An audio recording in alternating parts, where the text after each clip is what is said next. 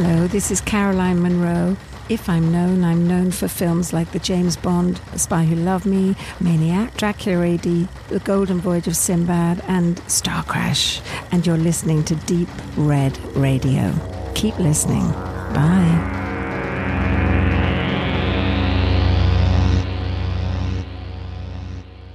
Und wir lügen schon wieder. Und zwar zu, willkommen zur Show 13 im Jahr 2019 und unsere Sommersendung, die wir noch äh, vor einiger Zeit angekündigt hatten mit einer Stunde Volumen.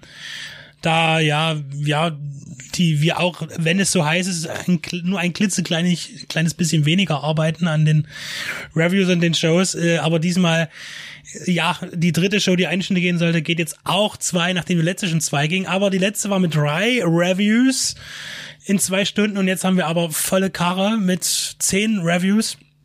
Und natürlich auch noch einem Festival-Nachbericht von meiner Wenigkeit und Max äh, zum wunderbaren Paradiesfilmfestival aus Jena, dem zweiten. Also die Sendung ist äh, voll und ihr dürft euch freuen auf ganz, ganz viel Infotainment.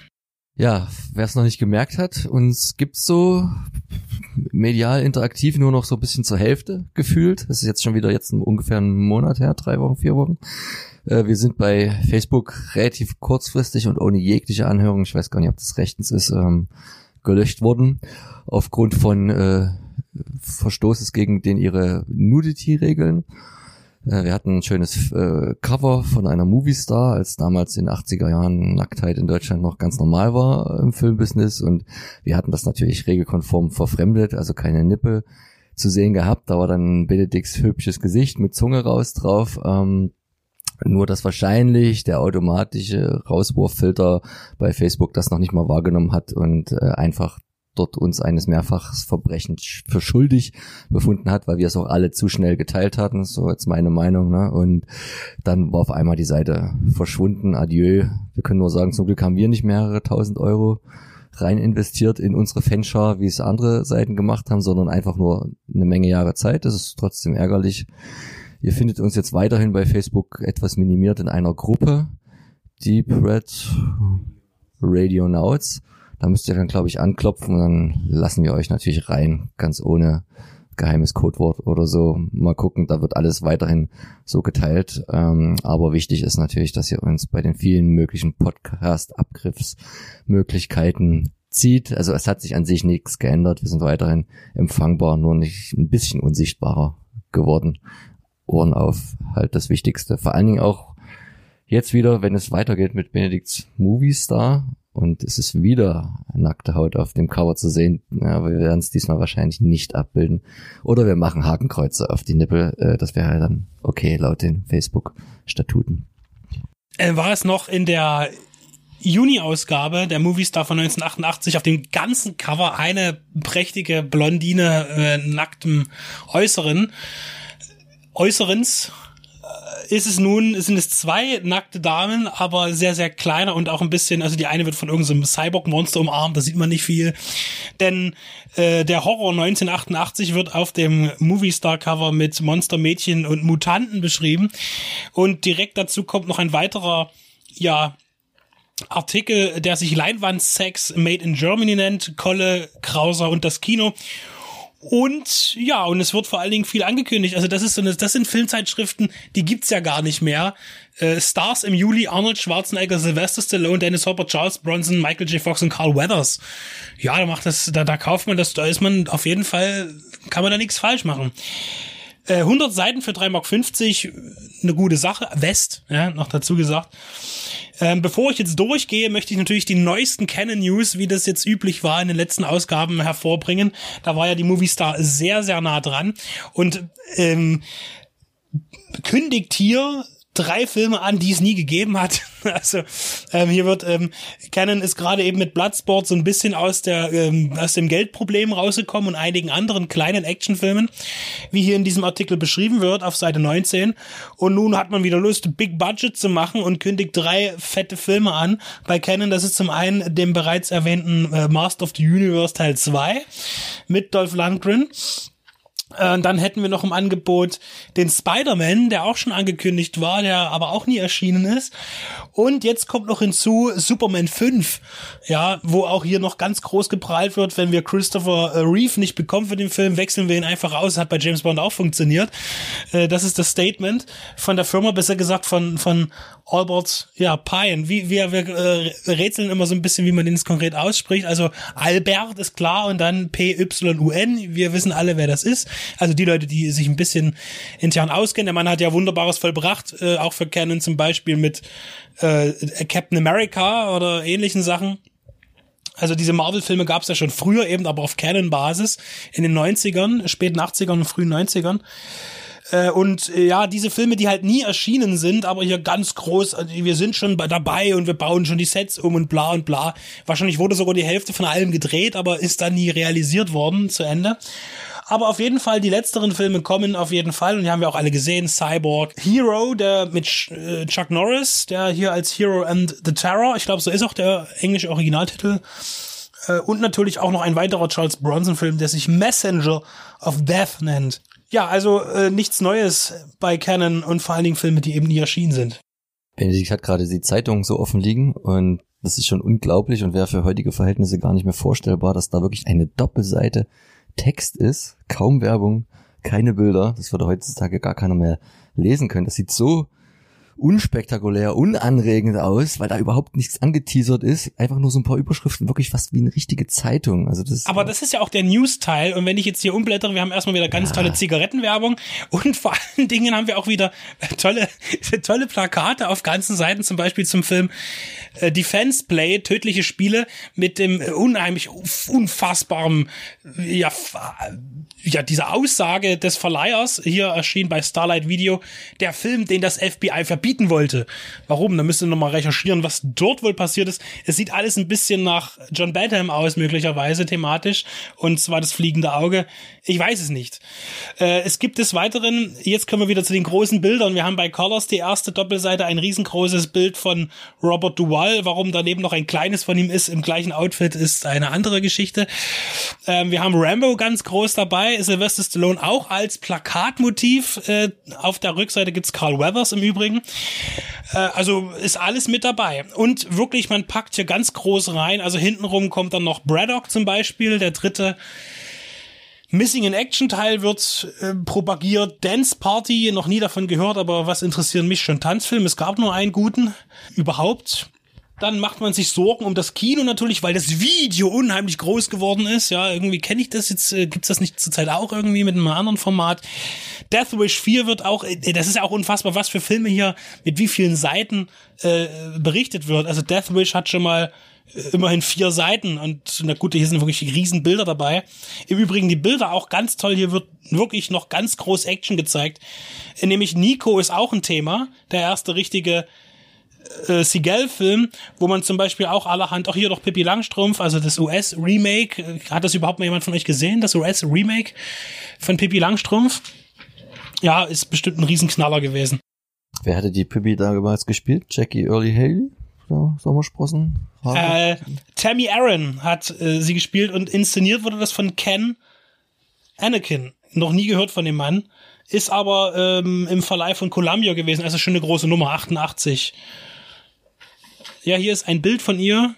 Ja, ist natürlich schwierig, wenn man mit den Originalen aufwächst aus dem skandinavischen Raum und dann hier diese Dame sieht, die auch irgendwie schon aussieht wie 25. Und das ist übertrieben, aber ja. Gute Frage. Action Jackson ist dabei, natürlich Carl Weathers. Und was ich sagen wollte, genau bei Nico sieht man auch nochmal schöne Gewalttaten, zum Beispiel wie ein Mann ähm, mittels eines Autos durch eine Hochhausscheibe gestoßen wird. Ja, ist sehr spektakulär. Ja, zum Thema Sex, wie gesagt, gibt es hier mehrere Angebote. Also man bedient wirklich alles, was das, naja, eigentlich ist das schon ziemlich nerdig, dieses Magazin, aber äh, sind wieder schöne Einzelbilder drauf von Filmen, von denen ich auch noch nie gehört habe. Also äh, Sex-Taxi nach Kairo finde ich immer noch am besten, weil da auch ein Plakat drin ist. Das kann man einfach gar nicht glauben, wie das aussieht. Real Bullets nie gesehen. Die Ratten von der Heat Street. Äh, hier, Max, nochmal für dich das Plakat von äh, Taxi nach Kairo. Vielleicht kannst du einen kurzen Eindruck für dich dazu abgeben, für unser Publikum. Ähm, die Nippel sind gut versteckt bei der Dame, wo die Brüste größer sind, also jeweils einzeln als der Kopf. Vielleicht ist es aber auch nur die Perspektive. Es ist kein, kein Foto. Es ist natürlich äh, schön gemalt, wie man das damals gemacht hat. Daneben sitzt ein Herr, wo die eine Brust ins Gesicht baumelt und der gleichzeitig so ein, was hat er auf dem Kopf? Äh, ein EKG? Äh, du bist da medizinisch besser bewandelt. Erotisch, exotisch, chaotisch. Naja. Also ich denke mal, das, mal gucken, ne? ich denke mal, das Cover ist von Enzo Schiotti, hätte ich mal fast gedacht so. Der hat ja viel mit äh, sehr barbusigen Damen. Und die Dame ist Domenica, wie wir im Vorgespräch das herausgefunden haben, weil die für ein Cover posierte für die Data Combo Trio für das Album Boom Boom ziemlich viel Boom Boom. Und bist du nicht willig, so brauche ich gewollt. Ja, nächste Hausaufgabe, würde ich doch mal sagen, oder? Ähm, Vorschlag. Schauen wir mal. Also auf jeden Fall, diese Zeitschrift bietet wieder all das, was ich in der letzten, glaube ich, so ein bisschen vermisst habe. Vor allen Dingen auch Filme, die man halt kennt. Es macht immer mehr Spaß, wieder mal Bilder zu sehen. Also eigentlich freut man sich immer mehr über das, was man schon kennt. Äh, The Last American Soldier Jogs, Frisco King. Es gibt viel zu entdecken. Und auch das äh, gute, beliebte Plakatmotiv, also Plakat Edition Nummer 10 ist dabei. Hier mit Superman 4, den es da tatsächlich gegeben hat. Aber auch tatsächlich ziemlich schlecht war. Aristocats noch was für die Kleinen. Ähm, ansonsten ein sehr erwachsenes Blatt. Das sei gesagt zur Juli-Ausgabe der Movie Star 1988. Ja, wir machen noch ein bisschen Werbung in eigener Sache. Wenn ihr jetzt dann die Sendung 13 hört, werdet ihr kurze Zeit später dann die Möglichkeit haben, bei uns noch ein Interview äh, euch reinzuziehen, mit Bill Watterson geführt, unter sehr widrigen Umständen.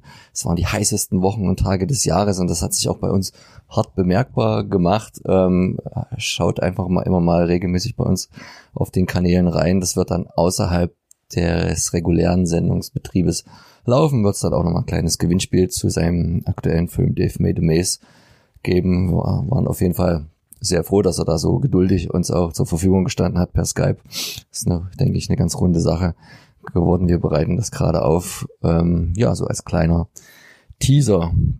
Und jetzt lassen wir euch in die Sendung und fangen mit einem Rückblick an. Wie du schon gesagt hast, Benedikt zum Paradiesfilmfestival und dann gibt's zehn Reviews aus Heimkino Altes und Neues. Gut gemischt von gutem Godzilla, nicht dem schlechten, den wir letztens hatten, bis hin zu neueren, aktuelleren Sachen.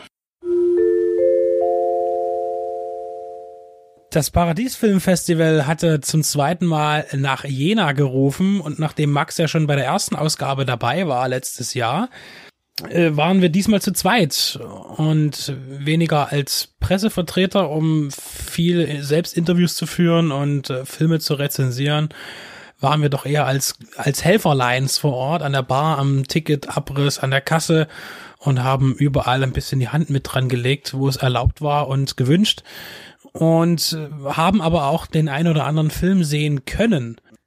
Auf dem aktuellen Paradies Filmfestival, von dem wir zurück sind, gab es diesmal mehrere Schwerpunkte und ein großer davon mit Untergliederung war der DEFA-Film.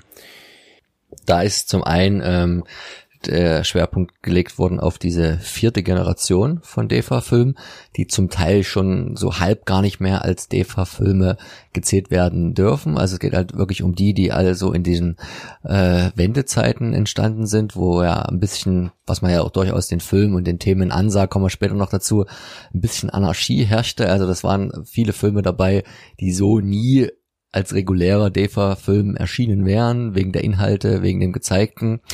Ähm, deswegen diese letzte und vierte Generation, so in alles so in den Jahren 89 bis 91. Dann gab es den, den DEFA-Kinderfilm als einen Schwerpunkt und äh, als den dritten Schwerpunkt mit dem Thema DEFA war das äh, Werk der Regisseurin Iris Gusner. Und dann gab es noch zwei andere Schwerpunkte, die jetzt nichts mit äh, der DEFA zu tun hatten.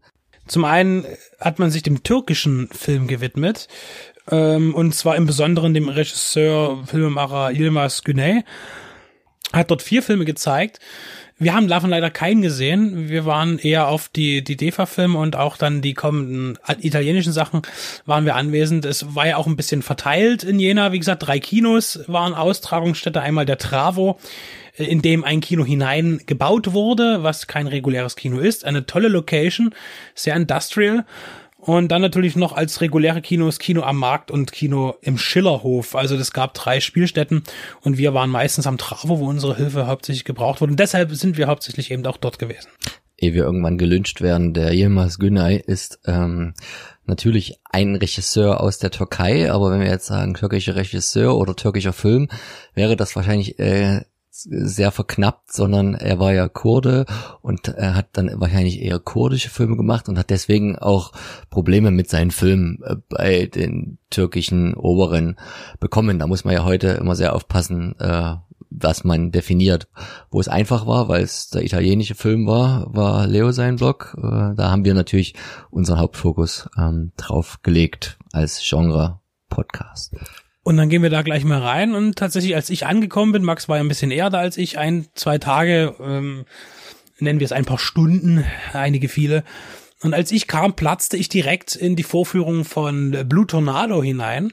Ein Film von Antonio Bido, der allerdings sich nicht Antonio Bido nannte damals, sondern hat unter Pseudonym gedreht hatte. Und den, äh, so, ich habe den ja schon von dir zum Geburtstag geschenkt bekommen, damit ich was zum Signieren habe.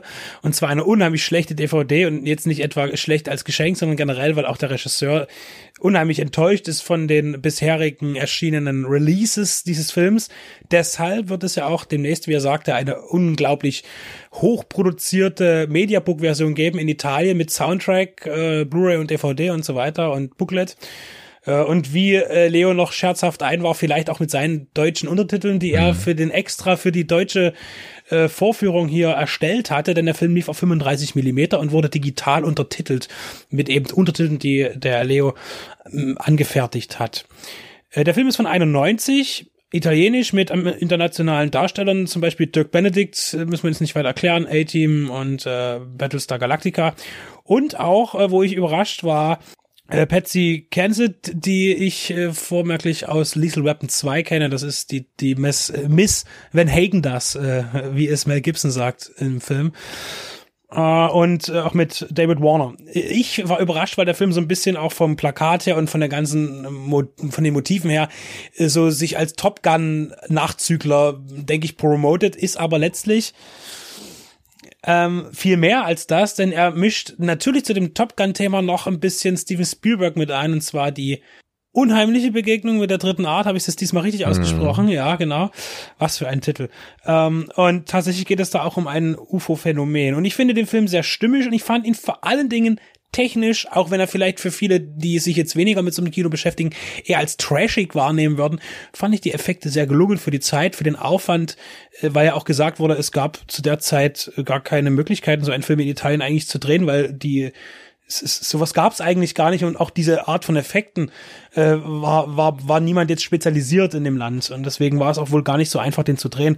Der Regisseur hat ja auch wunderbar äh, auch Rede und Antwort gestanden Q&As zum Thema des Films. Und äh, der hat mich gleich als Anfang, hat er mich sehr überrascht, vor allem auch die Farben, gerade auch die Hintergründe in dem Himmel und so weiter. Das war schon alles sehr intensiv. Finde ich, fand ich sehr toll.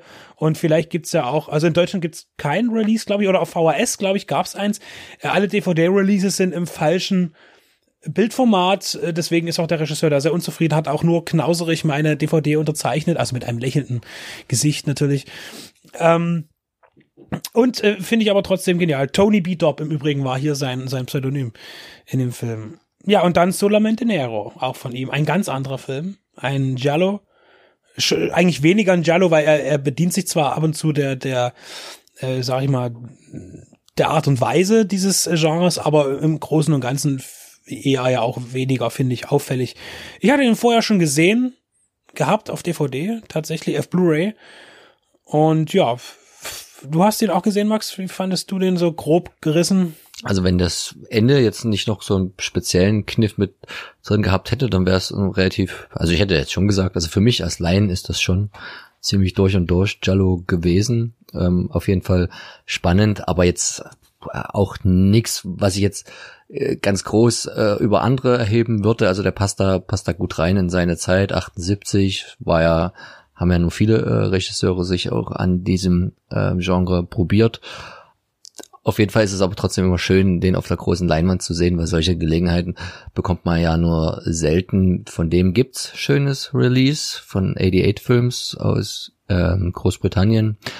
Das habe ich mir auch unterzeichnen äh, lassen können. Und ja. Es gibt aber ja auch eine deutsche Veröffentlichung, die sogar schon mittlerweile auf Ramstisch-Niveau günstig zu haben ist, aber es ist eine gute, äh, gute Auflage qualitativ. Es kursiert bei Facebook ein Foto vom Regisseur, der da, glaube ich, im Müller in Jena oder so seinen Film Für aus, 4,99. aus der Grabbelbox rausgeholt hat und sich äh, ganz stolz damit ähm, fotografiert. Ähm, der andere äh, Regie-Veteran, trifft bei ihm gar nicht so sehr zu, der da war, ist der Francesco Barilli. Warum setze ich das in Anführungszeichen? Weil er eigentlich, glaube ich, nur so zweieinhalb Filme, wie der Leo so schön sagt, gemacht hat und sich dann wieder dem äh, gewidmet hat, was ihm eigentlich mehr Spaß macht und gibt, so dem künstlerischen auf der poetischen Ebene oder der malerischen. Also er ist eigentlich ein, ein Maler auch bis heute und, und er schreibt gern und hatte da nur zwei, also nur ist gut, zwei Gehversuche im Genre, aber die sind halt auch irgendwo wichtig.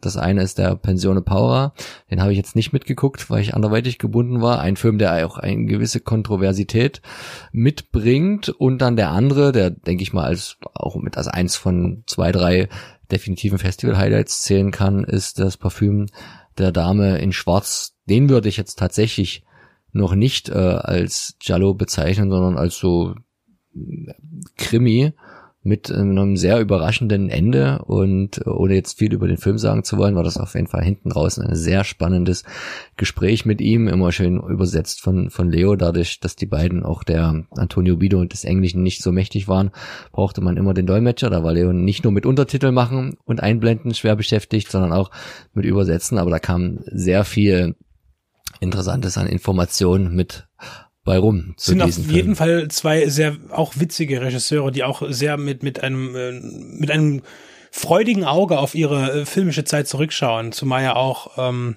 der Francesco Barilli äh, ja auch Schauspieler gewesen ist unter äh, anderen Regisseuren und auch da sehr vielseitig war, auch mit Kurzfilmen und Werbespots. Also es gab wirklich viel zu erfahren und möglicherweise, wir kündigen das mal so halb an, wird es da auch noch mal ein paar Ausschnitte geben zu den Gesprächen, die aufgezeichnet wurden.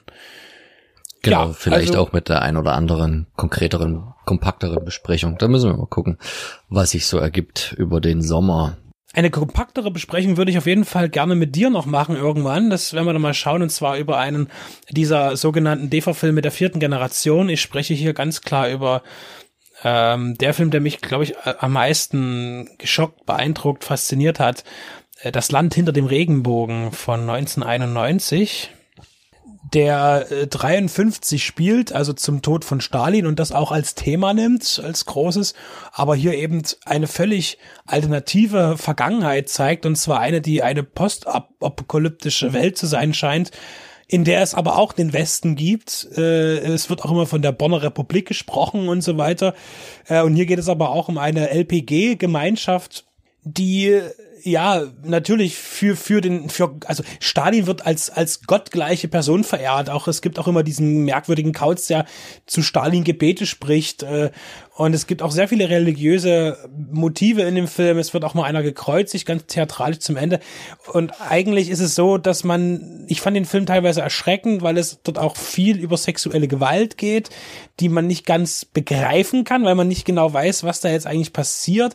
Und dann ist, hat er unheimlich wunderschöne Bildkomposition drinne, die wirklich auf die Sekunde äh, mit Kamerafahrten und äh, Sachen, die gezeigt werden, abgestimmt zu sein scheint und geniale Kulissen äh, durch und durch ein, ein eigentlich ein, Meer, äh, ein Look wie ein Märchenfilm ähm, aber dann auch wieder am Ende hin wie ein Horror oder Thriller, so bestimmte ganz äh, ja, schreckliche Themen aufbricht. Ja, ein Drittel. Also sie haben immer versucht, so ein bisschen, also was heißt versucht, sie haben dort auch ganz viel unterdrückte Kunst aus vergangenen Jahrzehnten zu verarbeiten und zu verdeutlichen, sicherlich, und Unterdrückung durch das DDR-Regime. Und das wird hier äh, sehr deutlich. Ist halt so ein bisschen Dreiecksgeschichte zwischen drei so, keine Ahnung, neun, zehn, elf, zwölfjährigen Kindern, würde ich jetzt mal sagen.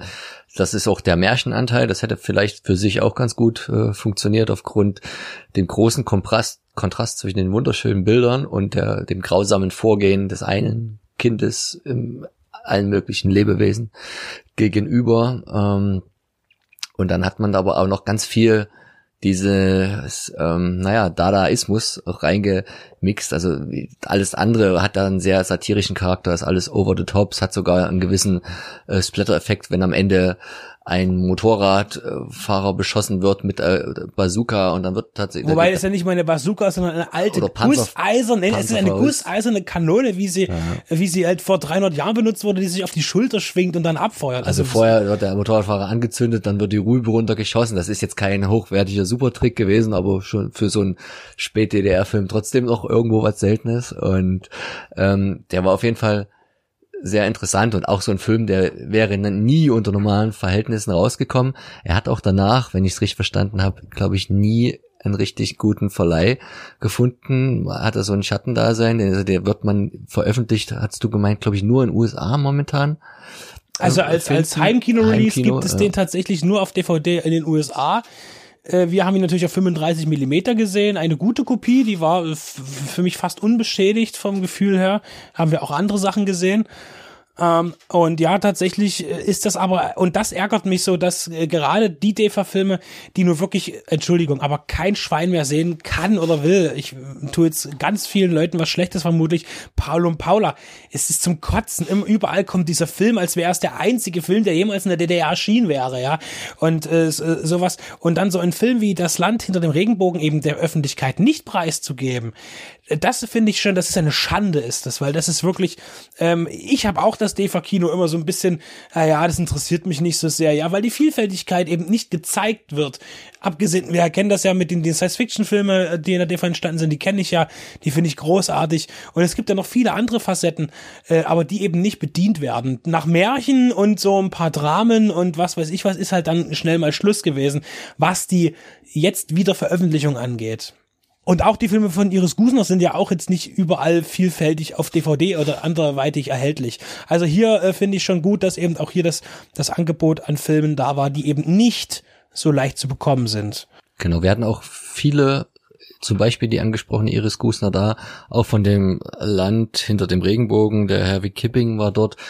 Also der Grundtenor bei fast allen, aber natürlich in unterschiedlichen Ausprägungen war halt schon, dass man fast immer diese gebrochene Biografie hatte, dass es für keinen großartig weiterging, ähm, dass viele Regisseure und aber auch Schauspieler äh, deren Karrieren geendet haben mit der Wiedervereinigung, weil sie zum Teil und der eine hat das sehr drastisch äh, erzählt, die anderen ein bisschen ähm, politisch korrekter, äh, schlicht und reibend daran gehindert worden, weiter ihren Job auszuführen, als hätten sie vorher nichts bewegt. Und das war schon sehr informativ, das auch, auch zu hören. Und auch was du gesagt hast, was, was wir jetzt als DEFA wahrnehmen und was immer wieder gezeigt wird, das hat auch die Iris Gusner in einem inoffiziellen Gespräch gesagt, auch bei ihr, dass ein paar Filme von ihr kommen immer wieder und manche, die sie auch sehr mag, werden halt nie gezeigt. Die werden halt irgend, warum auch immer, für auch äh, Festivals eher selten ausgewählt oder für irgendwelche Vorführungen, was sie halt auch schade findet, weil man, wie du sagst, den Eindruck bekommen könnte,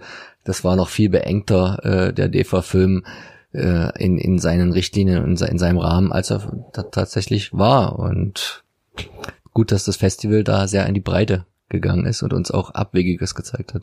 Und deshalb möchte ich jetzt noch auf einen letzten Film meinerseits ansprechen, und zwar der letztes aus der Dada Air, der mich deshalb gefangen hat, weil er ziemlich nah an dem dran ist, äh, darstellerisch, äh, inszenatorisch, was Christoph Schlingsief auch gemacht hat. Und im Nachgespräch, in meinem persönlichen, das wenige Sekunden oder Minuten dauerte, mit dem Regisseur Jörg Voth, der auch da war, vor Ort, ähm, hat er auch gemeint, dass er die beiden Filme zu, zu etwa der gleichen Zeit äh, ins Kino kamen oder auf den, den Markt kamen und äh, er jetzt nicht, äh, er halt auch sagte, ja, er kennt den Film auch und ihm war das auch bewusst, dass die beiden Filme von der Machart her sehr ähnlich sind, sehr, sehr überzeichnet, ähm, sehr theateresk, sag ich mal. Und das ist auch hier kein Wunder, denn die beiden Hauptdarsteller in Letztes aus der Dada R sind eben zwei Clowns, die ähm, gespielt werden von Steffen Menschik und Hans Eckhard Wenzel, die beiden mit einem Programm als Clowns schon jahrelang in der DDR unterwegs waren, mit doch kritischen Stoffen und satirischen Sachen,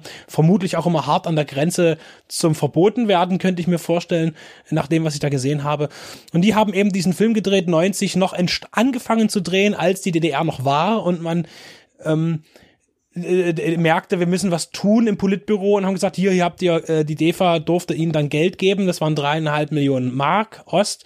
Und die durften dann eben machen, was sie wollten, sagt, es gibt keine Zensur, niemand guckt drüber, macht einfach mal, was ihr wollt. Und unter der Angst, dass diese Meinung in ein, zwei Wochen schon wieder vorbei sein könnte, dieses Angebot, haben sie ganz schnell versucht, einen Film zu erstellen und haben eben dann ähm, auf den Programmen dieser, dieser, diese Kabarettisten, möchte ich sagen, eben einen Film gemacht, wo sie auch auf dem Brocken gedreht haben und so weiter. Also dann schon sicherlich nach dem Mauerfall. Der Film wurde also während der Wendezeit gedreht und äh, ist dann tatsächlich aber, das ist also kein richtiges Happy End, wurde dann nach der Wende, es war, es war schon sozusagen freier Markt, nicht vom Progressverleih ins Programm genommen wurde, den einzigen DDR-Filmverleih, den es gab, sondern dann eben der Filmautoren, äh, Verlag der Filmautoren in München den Film unter Programm nahm. Den Film auf jeden Fall äh, kann ich auch nur empfehlen, weil der so äh, über, äh, überschäumt von eben den Liedern und der Komik, die sehr, sehr clownesk tatsächlich ist und den Leuten die Realität vorhält als Witz und manchmal ist es teilweise gar nicht erträglich, was sie tun. Man braucht eine Weile, um in den Film reinzufinden, eben auch wie bei Schlingensief. Erst nach 20, 30 Minuten eröffnet einen sich das Ganze irgendwie. Und dann geht das über zu ganz harten Szenen. Äh, ich sag nur, die Schlachthausszene ist immer wieder auch im Interview äh, großes Thema gewesen, weil sie, man könnte sagen, die Schlachtung eines Landes wird zelebriert, indem man zeigt, wie äh, Kühe eben im, also ohne Schnitt werden so drei, vier Kühe mit einem Bolzenschussgerät äh, hingerichtet und dann fallen sie da halbtot rum, werden aufgeschnitten und äh, das ist, äh, es hat was sehr antimeditatives, diese ganze Szene, weil es wirklich tief ins Mark geht, muss man einfach sagen.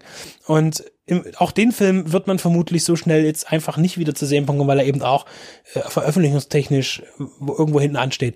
Das heißt, gerade die vierte Generation DEFA in dem Bereich, die abgeht von dem typischen auch eine DDR nicht zeigt, in dem Sinne wie dieses typische Umfeld, ja, Wohnungen und so weiter. Also das, das, das, das alltägliche Leben der DDR wird da in den DEFA-Filmen gezeigt wird. Das sind die DEFA-Filme, DEFA-Filme, die man kennt irgendwie.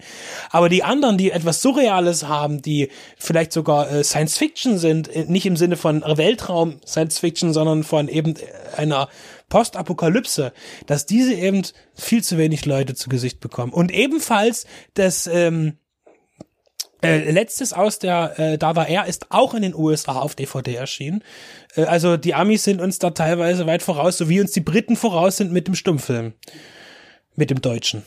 Ja, und damit wir jetzt zumindest auch noch ein bisschen auf den Kinderfilm eingehen, obwohl ich leider von der Zeit her und vom Eintaktung her keinen sehen wollte, aber das hat ja unsere, in Anführungszeichen, Julia kuratiert und da ist sie sogar nominiert äh, auch für, für dieses Programm im Zuge des Festivals. Und das sind wahrscheinlich Filme, die hat der ein oder andere schon dann doch mal gesehen, ein paar populäre Stoffe dabei, so wie Moritz in der Litfaßsäule, aber sieben Sommersprossen auch, Konzert für Bratpfanne und Orchester. Ich weiß gar nicht, Tobi ist der älteste von uns. Ich guck mal so in seine Richtung, ob es da Klick macht oder Greta von Ratten zu Haus bei uns. Das waren die Filme, das waren auf jeden Fall auch, wenn man die sieht, das kann ich sagen, auch wenn ich sie nur ausschnitthaft gesehen habe, das waren richtig gute Kinderfilme, die halt auch Erwachsene nicht unterfordern, was ja ein Kinderfilm heutzutage oft mal gerne tut äh, und zur Qual wird für jeden, der der Zielgruppe entsprungen ist. Ähm, wir würden uns freuen, wenn es das Festival nächstes Jahr mit welchen Schwerpunkten auch immer wieder gibt, weil das ist auf jeden Fall eine sympathische Sache mit Machern, die nicht abgehoben sind, die für ihre Filme leben, die ähm, zwar viele Gäste einladen, aber die Gäste auch gut da rein integrieren. Also da wird kein roter Teppich ausgerollt, sondern da ist jeder Mensch auf, auf Augenhöhe und das hat einen sehr ähm, familiären Charakter gehabt und bei den Locations sowieso was ganz Besonderes der Trafo. Wir können nur hoffen, dass es da weitergeht und wir auch bieten uns wieder an, schon mal jetzt ähm, dort, sofern es passt, wieder mitzuwirken, sowohl als Presse als auch als Crew und danken Leo und Falco und allen anderen, Julia, die das aus der Taufe gehoben haben, gestemmt haben, auch in der Vorkonzeption. Ich meine, das Festival an sich zu bearbeiten in dem Moment ist ja das eine, aber das zu planen ist ja noch eine ganz andere Leistung. Und ja, wir sehen uns und hören uns nächstes Jahr wieder. Als Howard Carter 1922 den Ruhm um die Entdeckung des Grabmales von Tutanchamun im Tal der Könige in Ägypten einstrich, erlangte er Weltruhm. Innerhalb weniger Monate nach der Entdeckung starben einige Expeditionsmitglieder in kurzen Abständen, was die Boulevardpresse als Fluch des Pharaos vermarktete. Die Todesfälle sind auf verschiedene Ursachen zurückzuführen, aber oft sind es auch nur Vermutungen. Schimmelpilze aus der abgestandenen Luft in den Grabkammern, Moskitostiche und Infektionen sowie Selbstmorde durch die unheilvollen Gerüchte des Fluches. Oder ist es eben genau das, ein Fluch der Pharaonen, um die unwillkommenen Besucher zu strafen? Mumien taugten dann auch immer wieder für wilde Spekulationen. Ja, sogar die Titanic soll aufgrund eines Mumienfluches gesunken sein, dass sich an Bord des Ozeankreuzers ein Sarkophag befunden haben soll. So wie die Revolverblätter ihren Nutzen aus den Legenden zogen, so tat es auch der Horrorfilm. 1932 schlüpfte Boris Karloff unter der Regie des deutschen Karl Freund in die Bandagen um starr umherzuwandeln und die Störenfriede der ewigen Ruhe zu schelten. Karloff musste sich dabei wenig umgewöhnen, hatte die Darstellung seiner Kreatur in Frankenstein ein Jahr zuvor ganz ähnliche Züge. Folgten bei den Universal Studios die vier Sequels nach acht Jahren recht spät, dann aber zügig innerhalb von vier Jahren so produzierte das britische Hammer Studio seine Mumienfilme in fast regelmäßigen Abständen aller drei bis fünf Jahre, begonnen 1959. Hammer hatte schon immer gerne Universal Classics kopiert und ist damit zum ersten großen finanziellen Erfolg gekommen. Und mit ganz eigenen Schauwerten gelang eine tatsächliche Wiederbelebung in den späten 50er Jahren mit Dracula und Frankenstein, die dann auch melkend fortgesetzt wurden.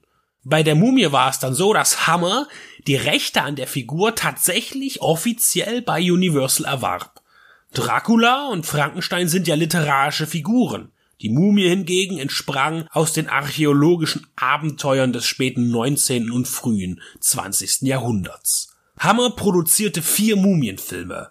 The Mummy 1959, The Curse of the Mummy's Tomb 1964, The Mummy's Shroud 1967 und Blood from the Mummy's Tomb 1970. Der zweite, Die Rache des Pharao, wurde jüngst von Anolis Entertainment auf Blu-ray Disc veröffentlicht und ist jetzt Thema dieser Review. Der deutsche Verleih hatte sich hier scheinbar gedacht, Wer kann sich schon an einen Filmtitel erinnern, den er vor fünf Jahren gesehen hat? Denn die erste Hammermumie wurde hierzulande die Rache der Pharaonen betitelt. Zum zweiten Teil kann man dann auch gerne einfach nur eine Endung weglassen. Inhaltlich sind die Teile eins und zwei nicht miteinander verbunden. Somit kann man auch nicht wirklich von einem Sequel sprechen. Auch die Mumie selbst hat einen anderen Hintergrund. In die Rache des Pharao ist es ein ägyptischer Prinz, der ermordet wurde und 3000 Jahre später von einem Archäologenteam entdeckt wird.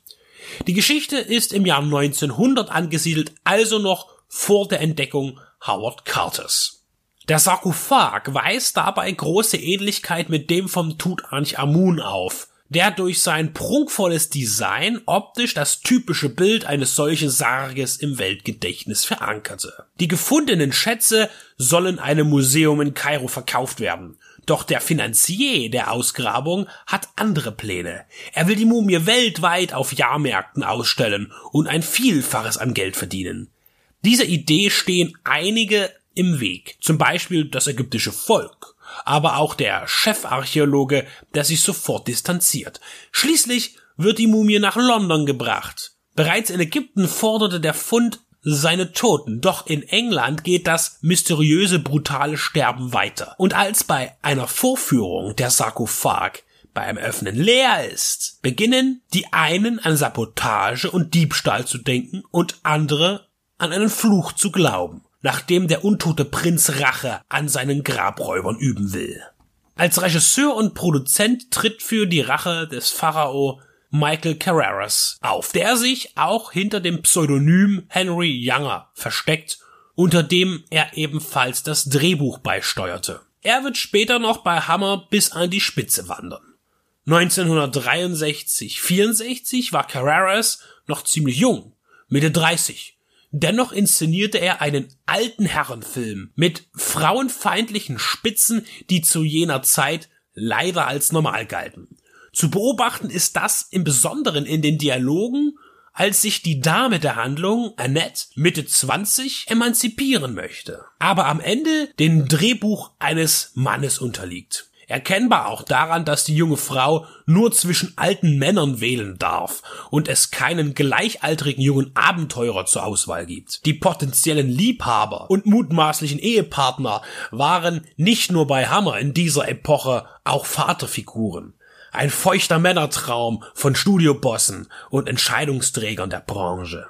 Heute führt das auch irgendwie zu einer unfreiwilligen Komik, denn man kann sich eben kaum vorstellen, wie hier mit Frauen umgegangen wird. Typisch im technischen Sinne ist auch die Verwendung von Bildmaterial aus anderen Filmen, um das Budget zu schonen und die farbenfrohe Hammergestaltung trotz des düsteren Themas.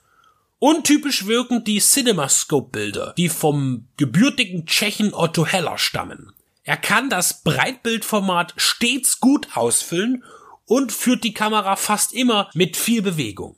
Auf CinemaScope-Material wurde bei Hammer eher selten gedreht. Die Studioszenen sind stimmungsvoll. Sie erzeugen zum einen den Herrenhaus-Charme und zum anderen gefallen die Rückblicke in der Geschichte in das alte Ägypten. Unabkömmlich und nicht fehlen dürfen harte Logiklücken, die selbst für einen B-Film besserer Qualität, wie die Rache des Pharao einer ist, schwer tragbar scheinen. Wenn beispielsweise die Mumie nach einem gewaltvollen Erscheinen das Haus in den Garten verlässt, um dann wenige Minuten später im Keller, gefangen in einem Schrank, wieder aufzutauchen, ohne dass der Werdegang der Situation erläutert wird. Ein guter Verkäufer würde sagen, das ist die Magie der Mumie. Sollte sich daran aber irgendjemand stören, dann darf er sich an einem wenig, Achtung, Wortwitz, handfesten Running Gag erfreuen. Denn wenn jemand in diesem Film einen Körperteil verliert, dann ist es die Hand. Hier ist mehrmals zu beobachten, wie das nützliche greifende Körperteil vom restlichen Körper abgetrennt wird. Forscherdrang, Gier, Eifersucht und ein 3000 Jahre anhaltender Bruderkonflikt stecken in die Rache des Pharao. Und eben ganz viel Hammer, auch ohne Cushing und Lee. Auch wenn er heute nicht mehr als wirklicher Horrorfilm gewertet werden kann, weil er eben nicht erschreckend ist oder gruselig, so bleibt er in seinen knackigen 80 Minuten immer bei der Sache und schafft durch seine technische, vor allem optische Umsetzung, aber eben auch durch die erzählerische Dichte eine Relevanz für sich zu bewahren. Walter Hill und der Western. Inszeniert hat er, wenn man es streng sieht, nie einen. Aber in fast all seinen Werken nutzt er die Motive des Genres und prägt die Mythologie auf die Gegenwart. Straßen in Flammen, Southern Comfort, Ausgelöscht oder Last Man Standing zeigen das stimmungstechnisch deutlich. Aber auch in The Driver oder nur 48 Stunden ist seine Affinität für den Wildwestfilm zu spüren. Die Filme, die er drehte, die handlungszeitlich zum Western passen, waren immer biografischer Natur und beleuchteten historische Personen, wobei er auch gerne faktisch agierte und somit auch wieder eine gewisse Distanz zum klassischen Western einhielt. Drei Produktionen lassen sich aus seinem Övre bezüglich herausfiltern.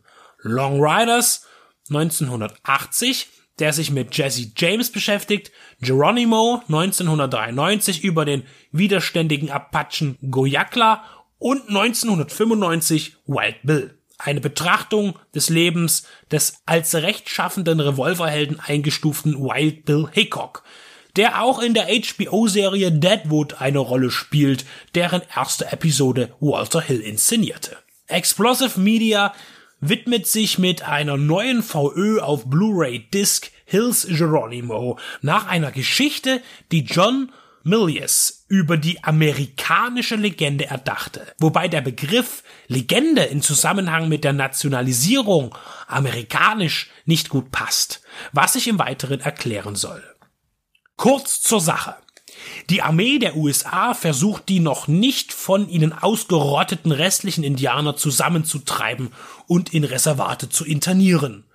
Nach immer mehr Massakern an ganzen Stämmen schmälert sich der Widerstand bei den Ureinwohnern und macht der Resignation Platz. Viele akzeptieren schweren Herzens ihr Schicksal. Doch manche Herzen sind nicht nur schwer, sondern auch voller Zorn und Gerechtigkeitssinn. Was fällt dem weißen Mann ein, dem Apachen von dem Land zu vertreiben, das seine Vorfahren seit tausenden Jahren bewirtschaftet? Auch wenn das der US-Amerikaner heute nicht gerne hören mag, aber er reiht sich ein in die Liga der ganz großen Arschlöcher.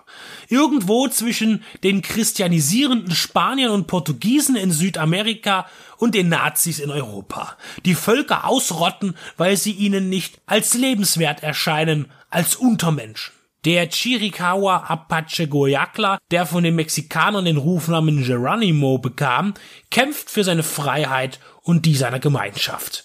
Zuerst lässt er sich arrestieren und man geht den Umständen entsprechend respektvoll und freundlich mit ihm um. Aber als man ihn zu sehr einschränken möchte und er zudem miterlebt, wie ein Bataillon der US Army einen hoch angesehenen Medizinmann ohne nennenswerten Grund niederschießen, entflammt noch einmal der Rebell in ihm. Rebell im umgekehrten Sinne. Denn ein Rebell möchte ja eigentlich bestehende Strukturen aufbrechen. Geronimo will, dass alles wieder so wird wie vor der Invasion der Weißaugen. Als Guerillakämpfer hält er mit einer Handvoll Begleitern 5000 Soldaten auf Trab, die abgestellt sind, um den letzten namhaften Indianer zur Strecke zu bringen. Walter Hill war mit dem Filmtitel Geronimo an American Legend nie zufrieden. Es ginge in seinem Film nicht vordergründig um Goyakla, sondern um die Männer, die ihn jagen. Und tatsächlich steht meistens Lieutenant Charles Gatewood im Rampenlicht, gespielt von Jason Patrick. Erzählt wird die Geschichte aus dem Off von Lieutenant Britton Davis, mit Damon in einer seiner ersten Auftritte. Wes Study verkörpert Geronimo mit weiser Kühlheit und kontrollierter Wut. Der prominente Reigen wird erweitert durch Gene Hackman und Robert Duvall eine amerikanische Legende. Klingt auch, wenn man auf den Umgang mit der nativen Bevölkerung Nordamerikas schaut, sehr höhnisch. Eine Legende ist Geronimo sicherlich, aber keine amerikanische. Wenn dann eine der Chiricahua Apachen. Millionen von Indianern lebten in hunderten Stämmen vor dem Überfall der Europäer auf den nordamerikanischen Kontinent. Heute liegt ihr Bevölkerungsanteil bei circa einem Prozent. Ein wahrer Genozid, der allgemein in Vergessenheit geraten ist. Im Kino hatte es Geronimo nicht einfach. Wenig zuvor sprengte Kevin Costners Dances with Wolves alle Erwartungen und spielte weltweit über 400 Millionen US-Dollar ein. Von diesem Hype konnte sich Geronimo nicht nähren, zumal fünf Tage vor dem Kinostart in den USA auf TNT ein Fernsehfilm über den legendären Apachen ausgestrahlt wurde, was auch nicht als unbedingt förderlich angesehen wurde. Walter Hill bleibt weitestgehend emotionsfrei in seiner Erzählung und beschäftigt sich eher mit starken Charakteren, die aneinander reiben, sich achten, aber ihre unterschiedlichen Beweggründe durchzusetzen versuchen. Ein Legendenwestern ist Geronimo nicht, aber ein stattliches Porträt über den Untergang einer Zivilisation, die vom weißen Mann als solche nicht anerkannt wurde. Simbads gefährliche Abenteuer ist nicht nur einer der finanziell erfolgreichsten Filme Harryhausens, sondern einer der klassisch inszenierten Heldenreisen auf einem bis dato, wir reden hier von 73, hochwertigen Niveau, wenn man die Effektarbeiten sieht. Nach diesem Titel folgen noch Sinbad und das Auge des Tigers und zu guter Letzt Kampf der Titan, bevor Ray in den baldigen Vorruhestand geschickt wurde. Doch bevor ich die Produktionsgeschichte etwas vertiefe, gibt's noch die obligatorische Inhaltsangabe. Auf einer Fahrt fallen dem tollkühnen Captain Sinbad, gespielt von John Philip Law, einige kennen ihn als Pyrga, den blinden und reinen Engel aus Barbarella, und seiner Crew ein mysteriöser Homunculus in die Hände, der ein wertvolles, goldenes Schmuckstück mit sich führt. Es stellt sich heraus, dass dieser Homunculus einem Magier der dunklen Künste namens Cora gehört. Hier zu sehen Tom Baker, der unter anderem von 74 bis 81 den legendären vierten Doktor mimte der nun die Verfolgung Sindbads aufnimmt, um sein Eigentum zurückzufordern. Unterdessen macht sich Sindbad auf den Weg, das Rätsel um eine seltsame goldene Karte zu lösen. Auf der Reise quer über die Ozeane treffen die Seefahrer auf allerlei gefährliche Kreaturen und müssen sich verschiedensten Gefahren, aber auch Versuchungen gegenübersehen. Zu diesen gehört auch ein Sklavenmädchen, hier ganz bezaubernd Caroline Monroe, das zur Crew stößt und eine mysteriöse Tätowierung in Form eines Auges am Körper trägt. Simbads gefährliche Abenteuer erinnern vom Plot her nicht nur an die mittelalterliche Queste, die peu à peu abgeschritten wird. Im Kern hat man sich inszenatorisch an den britischen Serien der damaligen Zeit gehalten. Das kommt nicht von ungefähr, ist doch Brian Clemens für das Drehbuch verantwortlich gewesen. Dieser hatte bereits mit der britischen Agentenserie The Avengers, zu Deutsch mit Schirmscham und Melone, Abenteuer im Episodenformat geliefert. Solche Serien wie The Avengers, Danger Man oder The Protectors tragen das Erbe der 40er Jahre Series fort und liefern mal mehr, mal weniger das Monster der Woche oder den wiederkehrenden Kampf gegen das Böse. Egal in welcher Gestalt. Es ging um Effekte, Action und Abenteuer. Die Story, der Plot, der Fall oder wie auch immer ihr es nennen wollt, diente nur als Aufhänger und mehr brauchte es scheinbar nicht. Der zweite Sindbad funktioniert ähnlich. Die Zielgruppe der Zwölfjährigen will Monster und tolle Kämpfe sehen und keine Charakterstudien. Und er löst dieses Versprechen ein. Trotzdem war es Harryhausen wichtig, eine exotische, in dem Fall eine orientalische Atmosphäre aller Geschichten aus Tausend und einer Nacht zu erschaffen. Clemens schrieb Dialoge, die vollgepackt wurden mit Weisheiten, Leitsätzen und exotisch anmutenden Aussagen wie Du bist Kapitän Sindbad? Ich bin's. Du bist auch ein Dieb. Und ein Dieb ist ein König, bis er gefasst wird. Ja, arabische Folklore und Weisheiten, die an Karlauer erinnern, wie Vertraue auf Gott, aber binde zuerst dein Kamel an. Geben sich hier die Klinke in die Hand. Manchmal funktioniert es und versprüht eine märchenhafte Mystik, oder es lässt einen die Augenbraue hochziehen, weil Klamauk die Szenerie bestimmt. Das mutet dann ein bisschen wie das saubere Mittelalter der flapsigen Errol Flynn Abenteuer an. Aber sei es drum. Wir reden ja hier von einem Film für große und kleine Männer. Das wird spätestens klar, wenn man die nun kommende Szene etwas nüchterner betrachtet. Während also Sindbad umhersegelt, sucht er mit Beginn des zweiten Drittels seine Kajüte auf und trifft auf Margiana. Wir erinnern uns, das Sklavenmädchen mit dem Mal an der Hand. Und es entspinnt sich ein Dialog, der durchaus hörenswert ist. Ich bin deine Sklavin. Sklavin? Komm, steh auf. Du besitzt mich jetzt. Ich besitze dich? Kein menschliches Wesen hat das Recht, ein anderes zu besitzen. Nein, du bist jetzt frei. Du gehörst keinem anderen als dir selbst. Auf diesem Schiff bist du niemandem Gehorsam schuldig. Hast du das verstanden?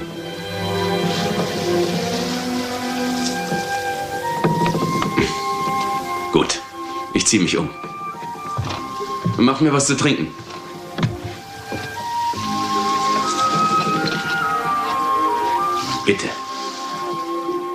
Wir schreiben das Jahr 1973. Die Hippie-Bewegung schwappte schon vor gut sechs Jahren über den großen Teich hinein ins britische Empire. Obwohl die 68er-Bewegung in Großbritannien kleiner blieb als anderswo, hatte sie erhebliche globale Wirkungen in Kunst, Mode, Pop und Rockmusik. Ein Jahr nach dem Kinostart von The Golden Voyage of Sinbad, wie er im Original hieß, hielt bereits der Punk Einzug in die britischen Clubs. Die Frauenbewegung und der Feminismus in den USA begann erst richtig mit dem Beginn den 70er Jahren in eine Gesetzesform zu fließen. In Großbritannien war man schon gut zehn Jahre weiter. Deshalb wundert es nicht, wenn man sich die ersten Jahre von Schirmscham und Melone anschaut und feststellt, dass Honor Blackman ebenso wie ihre Nachfolgerin Diane Rick den Charakter bzw. im wahrsten Sinne des Wortes Sidekick Emma Peel als besonders starken und emanzipierten Typ Frau anlegten undenkbar für amerikanische Sittenwächter. Ein gutes Beispiel hierfür ist die Avengers-Episode namens A Touch of Brimstone, im Deutschen Die Nacht der Sünder aus dem Jahr 1966, die zwar im englischen TV lief, allerdings um eine Szene gekürzt, jedoch in den USA komplett aus dem Programm fiel. Die Gründe waren die orgiastischen Szenen, die nach heutigen Maßstäben eher zahm wirken, und Diane Wicks aufreizendes Domina-Outfit, das sie übrigens selbst gestaltet hatte. Man sieht, die USA und deren Patriarchat hatte in den 66er Jahren trotz der Frauenbewegung nichts zu befürchten. Und dies wird sich auch so schnell nicht ändern. Auch für diese Skandalfolge zeichnete sich Clemens als Drehbuchautor verantwortlich. Sprich, ein Mann, der sein Ding durchzieht und emanzipiert scheint. Deshalb verwundert es mich ein bisschen, wenn man wenige Augenblicke nach dem ersten richtigen Gespräch zwischen Sinbad und Makiana folgendes hört.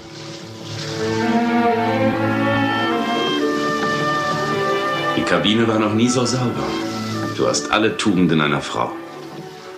Vielleicht ist es dem Frauenbild in Übersee geschulden, dass man solch eine Tugendhaftigkeit propagiert, aber für die damalige Zeit in England ist es schon ganz schön altbacken. Ich weiß, das klingt ein bisschen nach Nitpicking, aber es fiel mir halt auf und sollte nicht ungesagt bleiben. Aber auch Positives sollte Erwähnung finden. Nebst der Effekte und Harryhausens monströsen Kindern, auf die ich gleich zu sprechen komme, gibt es weitere Details in Sindbad zu entdecken. Zum Beispiel die herausragende Filmmusik aus der Feder von Miklos Roscha, die ebenso wie seine Vertonung vom Dieb von Bagdad aus den 40ern nichts an ihrer Faszination verloren hat. Sie erinnert trotz des limitierten Umfangs des Orchesters an Bernard Herrmann und die goldene Ära des Kinos. Erwähnenswert ist auch Miklos Gespür für Melodiebögen verschiedenster Epochen und Kulturen. Ähnlich eindrucksvoll, wie er es auch schon in der absolut sehenswerten El Cid-Verfilmung von Anthony Mann aus dem Jahr 61 tat. Da taucht hier und da eine ganz zart gespielte Flamenco-Gitarre auf. Auch in seiner vorletzten Arbeit 1982, Dead Men Don't Wear Blade, zu Deutsch Tode tragen keine Karos mit Steve Martin in der Rolle als Sam Spade abklatsch, lässt Roger den Film Noir aufleben und ruft trotz seiner 75 Jahre all sein Können ab. Gleiches trifft, auch wenn es sich nicht um musische Qualitäten handelt, sondern um schauspielerisches Talent geht, auf Tom Baker zu. Dieser spielte die Rolle des sinistren Zauberers Cora mit so viel Leidenschaft, dass er den restlichen Cast locker in die Tasche steckt. Ein schauspielerisches Niveau, das man gleichsetzen kann mit Torin Fletchers Performance in Sindbads siebter Reise, 15 Jahre zuvor. Man kann fast schon sagen, sobald ein Brite die Bühne betritt, erfährt die Szenerie ein Qualitätsupdate. Fun Fact nebenbei, Koras mystische Zaubersprüche entpuppen sich in Wahrheit als rückwärts gesprochene Werbeslogans für die Frühstücksflocken Kokau Puffs und Tricks. In Sindbads gefährlichen Abenteuern übertrifft Hui sich mit seinen Schöpfungen. Angefangen vom Homunculus über die zum Leben erwachte Galionsfigur bis hin zur sechsarmigen Kali, die so geschmeidig und rege dargestellt wurde, dass ich selbst nach der bestimmt fünften Sichtung über einen Zeitraum von 30 Jahren immer noch gefesselt vorm TV-Gerät sitze. Vor allem Harryhausens Detailliebe, die sich auch im Zweikampf zwischen dem einäugigen Zentauren und des Greifen äußert, ist wundervoll anzusehen. Jedes Zucken, Atmen, Flügelschlagen und Hufescharen wird zeitgleich dargestellt. Was für eine Arbeit in der Postproduktion steckte, lässt sich grob erahnen, wenn man liest, dass der Film von Juni bis August 72 gedreht wurde und bis zum Release 73 in Ways Hände gegeben wurde um die Animation einzufügen. Nun, was spricht unterm Schnitt für Sinbads gefährliche Abenteuer? Der Film bietet alles, was ein Abenteuer braucht. Mystische Fabelwesen, tolle Kostüme und Kulissen, charismatische Schauspieler und ein umwerfender Soundtrack.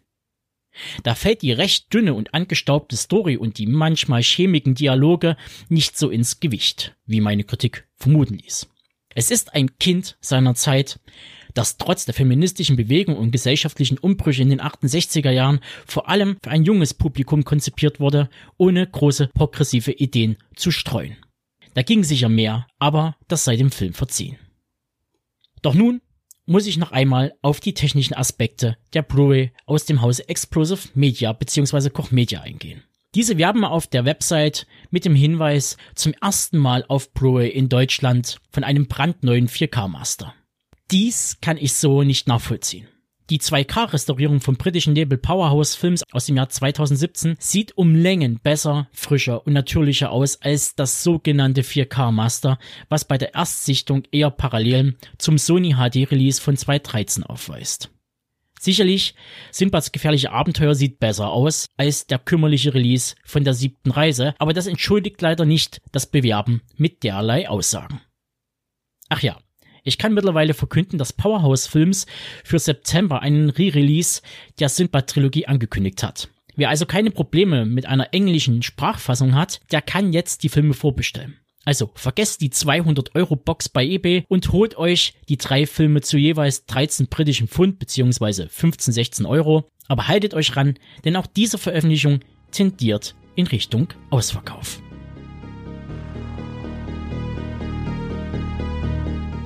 Hallo, hier ist der Benedikt von Deep Red Radio. Ihr hört gerade unseren Filmpodcast für die Liebhaber und Liebhaberinnen des Genre- und Independent-Kinos. Ja, uns gibt es seit nunmehr 2012 in verschiedener Besetzung, aber immer beständig und bieten euch ein umfangreiches Audioprogramm zu Spielfilmen, zu Serien. Wir haben auch Interviews für euch im Angebot, Specials, mal länger, mal kürzer ein buntes Programm. Was kommt aktuell auf Blu-ray und DVD raus? Nicht alles kommt in unser Portfolio, aber das für uns Wichtigste und Interessanteste. Schlechte Sachen, gute Sachen. Was lohnt sich, was nicht? Und was kommt im Kino? Auch das haben wir im Auge, auch wenn wir nicht immer ganz aktuell sind und alles abgrasen. Wir kommen zu Wort zu den Sachen, die uns interessieren und hoffentlich auch euch. Besonders auch Randerscheinungen sind uns wichtig, Low-Budget-Filme und darunter. Filmkritik und Analyse sollen nicht Langeweile bedeuten, sondern auch ein bisschen Spaß machen. Und wir bemühen uns, stetig Information und Unterhaltung zusammenzubringen. Ob wir es nun alleine tun, in Einzelbesprechungen oder aber gemeinsam in unseren Shows. Wir berichten auch gerne vom großen Rummel auf den Filmfestivals, Sehen konnte man und wird man uns auf dem Cinestrange Cineways Filmfestivals, auf dem Fantasy Filmfest der Journale oder dem Hardline Kino Extrem. Vor unseren Mikrofonen unterhielten wir uns mit John Landis, John Glenn, Sam Furstenberg oder auch John Huff. Des Weiteren auch Darstellern wie Charles Rettinghaus, Toby Jones, Dieter Laser oder Klaus-Theo Gärtner. Beziehungsweise auch Menschen, die hinter dem Ganzen stehen, Label- und Programmchefs. Wir möchten auch in der Zukunft mehr mit Gastautoren kooperieren oder mit kollegialen Blogs gemeinsame Sache machen. Dazu könnt ihr euch gerne bei uns melden, wenn ihr mitmachen wollt oder selber einen Podcast habt oder einen Blog und Interesse an einer Interaktion habt. Es geht uns allen um die Liebe zum Kino und zum Film und nicht um die Konkurrenz. Unser Team besteht aus Benedikt Wilken, Stefan Jung, Tobias Kloppisch und Maximilian Scholz. Wir sind kostenlos, aber nicht umsonst. Aber gerne freuen wir uns auch jederzeit um Unterstützung, sei es im Internet durch Klicks und Likes, durch das Weiterverbreiten, durch Teilen, durch die Mundpropaganda und wem das Ganze auch noch vielleicht den ein oder anderen kleinen Euro wert sein sollte, darf das gerne per PayPal bei uns auf der Seite spenden. Denn wir sind nicht werbefinanziert, sondern wir finanzieren uns selbst. Das heißt, alles kommt aus unseren eigenen Taschen, aus unseren Erwerbstätigkeiten und das tun wir auch gerne. Nur jede Unterstützung wird begrüßt. Über 140 Stunden bekommt ihr mittlerweile bei uns und das sind knapp 1000 Filmbesprechungen, Serienbesprechungen oder Interviews, Features und Berichte. Das ist eine ganze Menge und das wird auch noch mehr. Also kommt auf unsere Seite, kommt zu iTunes und wo ihr uns auch immer findet, unterstützt uns, hört uns, liebt uns. Wie bereits in der Besprechung zu Mothra bedroht die Welt angekündigt, erscheint nun der nächste Beitrag zur Kaiju Classics Steelbook Edition von Anolis Entertainment. Der vierte Godzilla, Mosura Taigojira von 1964, findet somit den Weg in die Sammlungen von Liebhabern japanischer Monsterklassik war der erste Auftritt von Mosra 1961 eine technische Revolution für das Genre in Farbe und Tohoskop, so steht Godzilla und die Urweltraupen für eine andere Entwicklung, nämlich die des ebenbürtigen Widersachers als Serienkonzept.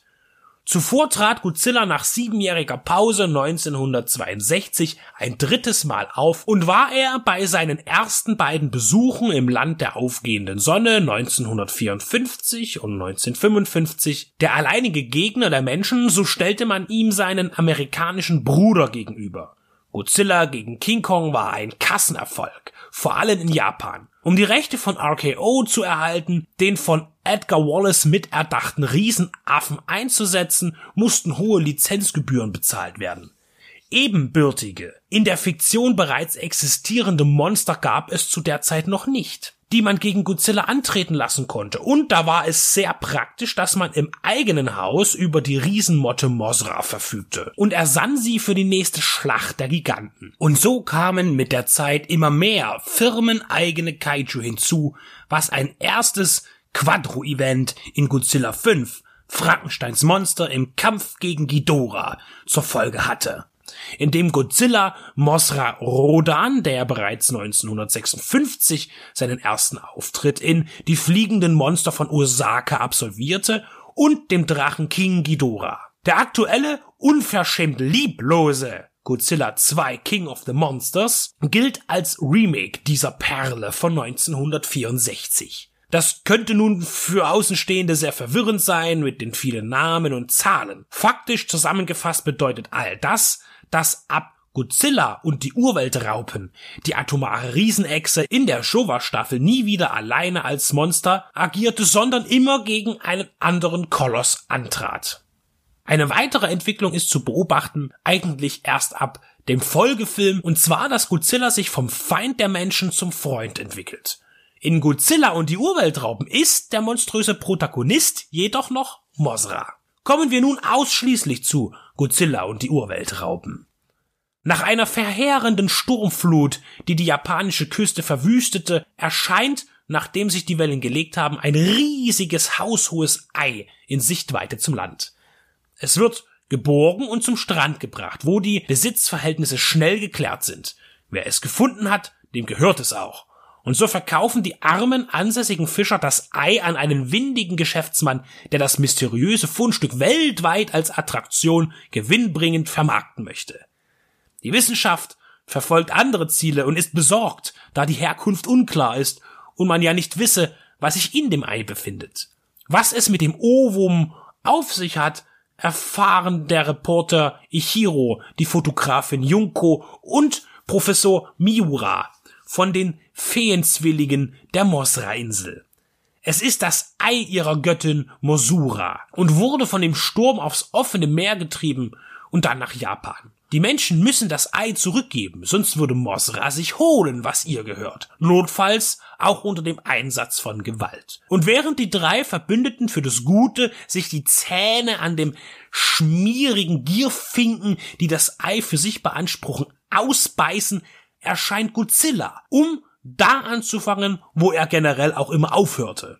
Städte platttreten und Starkstromleitungen zerstören. Nur Mosra kann helfen, den Urgiganten zu stoppen. Doch warum sollte sie das tun, wenn die Menschen ihre Brut nicht zurückgeben wollen? Der moralische Konflikt liegt auf der Hand und so ist es ja bei Kaiju-Filmen immer.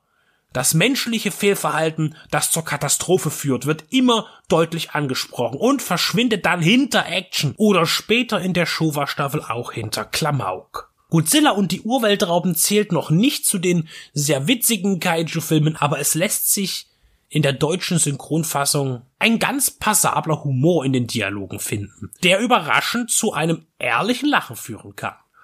Auf die humane Interaktion wird viel Wert gelegt und die Gier und der Neid der Menschen wird ausführlich und deutlich thematisiert.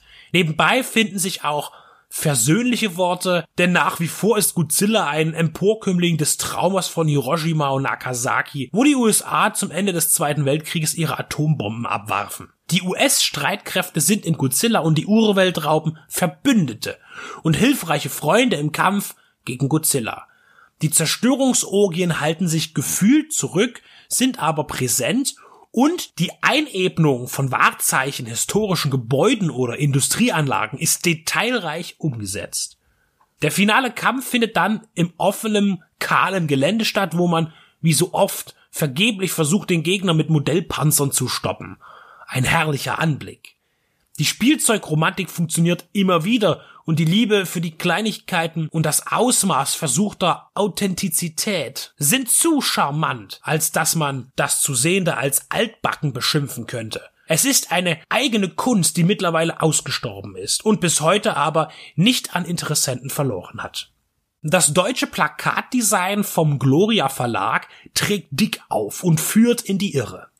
Aus dem dort zu sehenden aufgebrochenen Ei schlüpfen mehr als ein Dutzend kleine drachenähnliche Schlangen. Aber im Film schlüpfen aus dem Ei zwei Musura-Raupen, die im Finale gegen Godzilla antreten. Aber das war ja nie anders. Und auch wenn das Versprochene hier nicht erscheint, so werden andere Schauwerte geboten. Godzilla erfährt keine Vernichtung, was aus heutiger Rücksicht keine Überraschung ist. Er fällt am Ende nur ins Wasser und die beiden neuen Mosras aus dem Ei robben ins Meer hinaus. Godzilla-Filme haben nun kein Ende und auch keinen wirklichen Anfang mehr. Es gibt keinen Qualitätsverlust bei Kaiju-Filmen bis zum Ende der Heisei-Staffel Mitte der 90er, mal abgesehen von einigen wenigen infantilen Ausrutschern in den 70er Jahren. Godzilla wurde aber bis zum Ende der Showa-Staffel immer kindgerechter, da Godzilla ein Freund des jungen Publikums wurde und die Macher genau auf diese abzielten. Godzilla und die Urweltrauben wirkt dagegen noch sehr erwachsen und ist auch nicht ohne Grund ab 16 Jahren freigegeben, denn besonders was sich die Menschen hier gegenseitig antun, kann auch ziemlich brutal werden. Anolis hält das Niveau und hat die erwarteten und bekannten Zugaben im Programm, Audiokommentare, ein Interview mit dem Darsteller Akira Takarada, Bildmaterial und das Booklet mit informativem Text. Und Filmplakaten und Aushangfotos. Ein weiteres Sammlerstück ist geboren und erwartet, von euch bestaunt zu werden. Zu Recht. Vor der Herr der Ringe, in dem er den Elfen Legolas für das kommende Franchise in fünf weiteren Filmen optisch manifestierte, war tatsächlich nicht viel los in Orlando Blooms Karriere.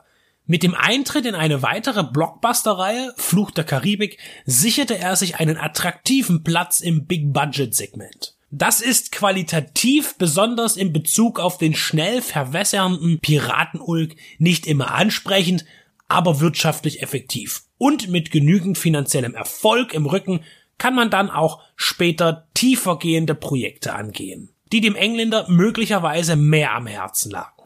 Erstmalig Richtig beeindruckt hatte mich Bloom in dem Südafrika-Krimi Zulu. Er ermittelt an der Seite von Forrest Whitaker in einem blutigen und widerwärtigen Ethnienkrieg. Ein Film, der im Gedächtnis blieb. Mit der britischen Produktion Romance, Dämonen der Vergangenheit, stellt er sich wieder für ein vergleichsweise kleines Projekt zur Verfügung, das sich mit den Schatten der Menschlichkeit auseinandersetzt. In dem Drama spielt Bloom Malcolm, dessen Leben man vorstellt als wechselnder Ablauf von Arbeit, Sex, Kneipe und Besuche bei seiner Mutter. Ziemlich gewöhnlich, doch da ist mehr. In allem, was Malcolm tut, lässt sich eine seelische Schwere erkennen.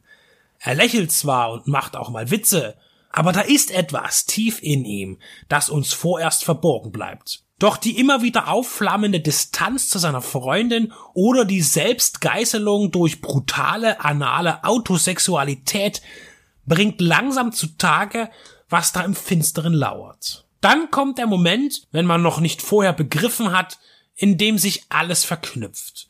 Der Blick auf einen Zeitungsartikel, in dem berichtet wird, dass ein in der hiesigen Gemeinde bekannter Priester nach mehr als 20 Jahren wieder zurückkehrt um die katholische Kirche zu betreuen.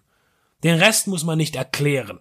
Und die Symbolkraft der vergangenen 30 Minuten überspitzt sich, denn Malcolm arbeitet für ein Abrissunternehmen, das gerade ein christliches Gotteshaus einebnet.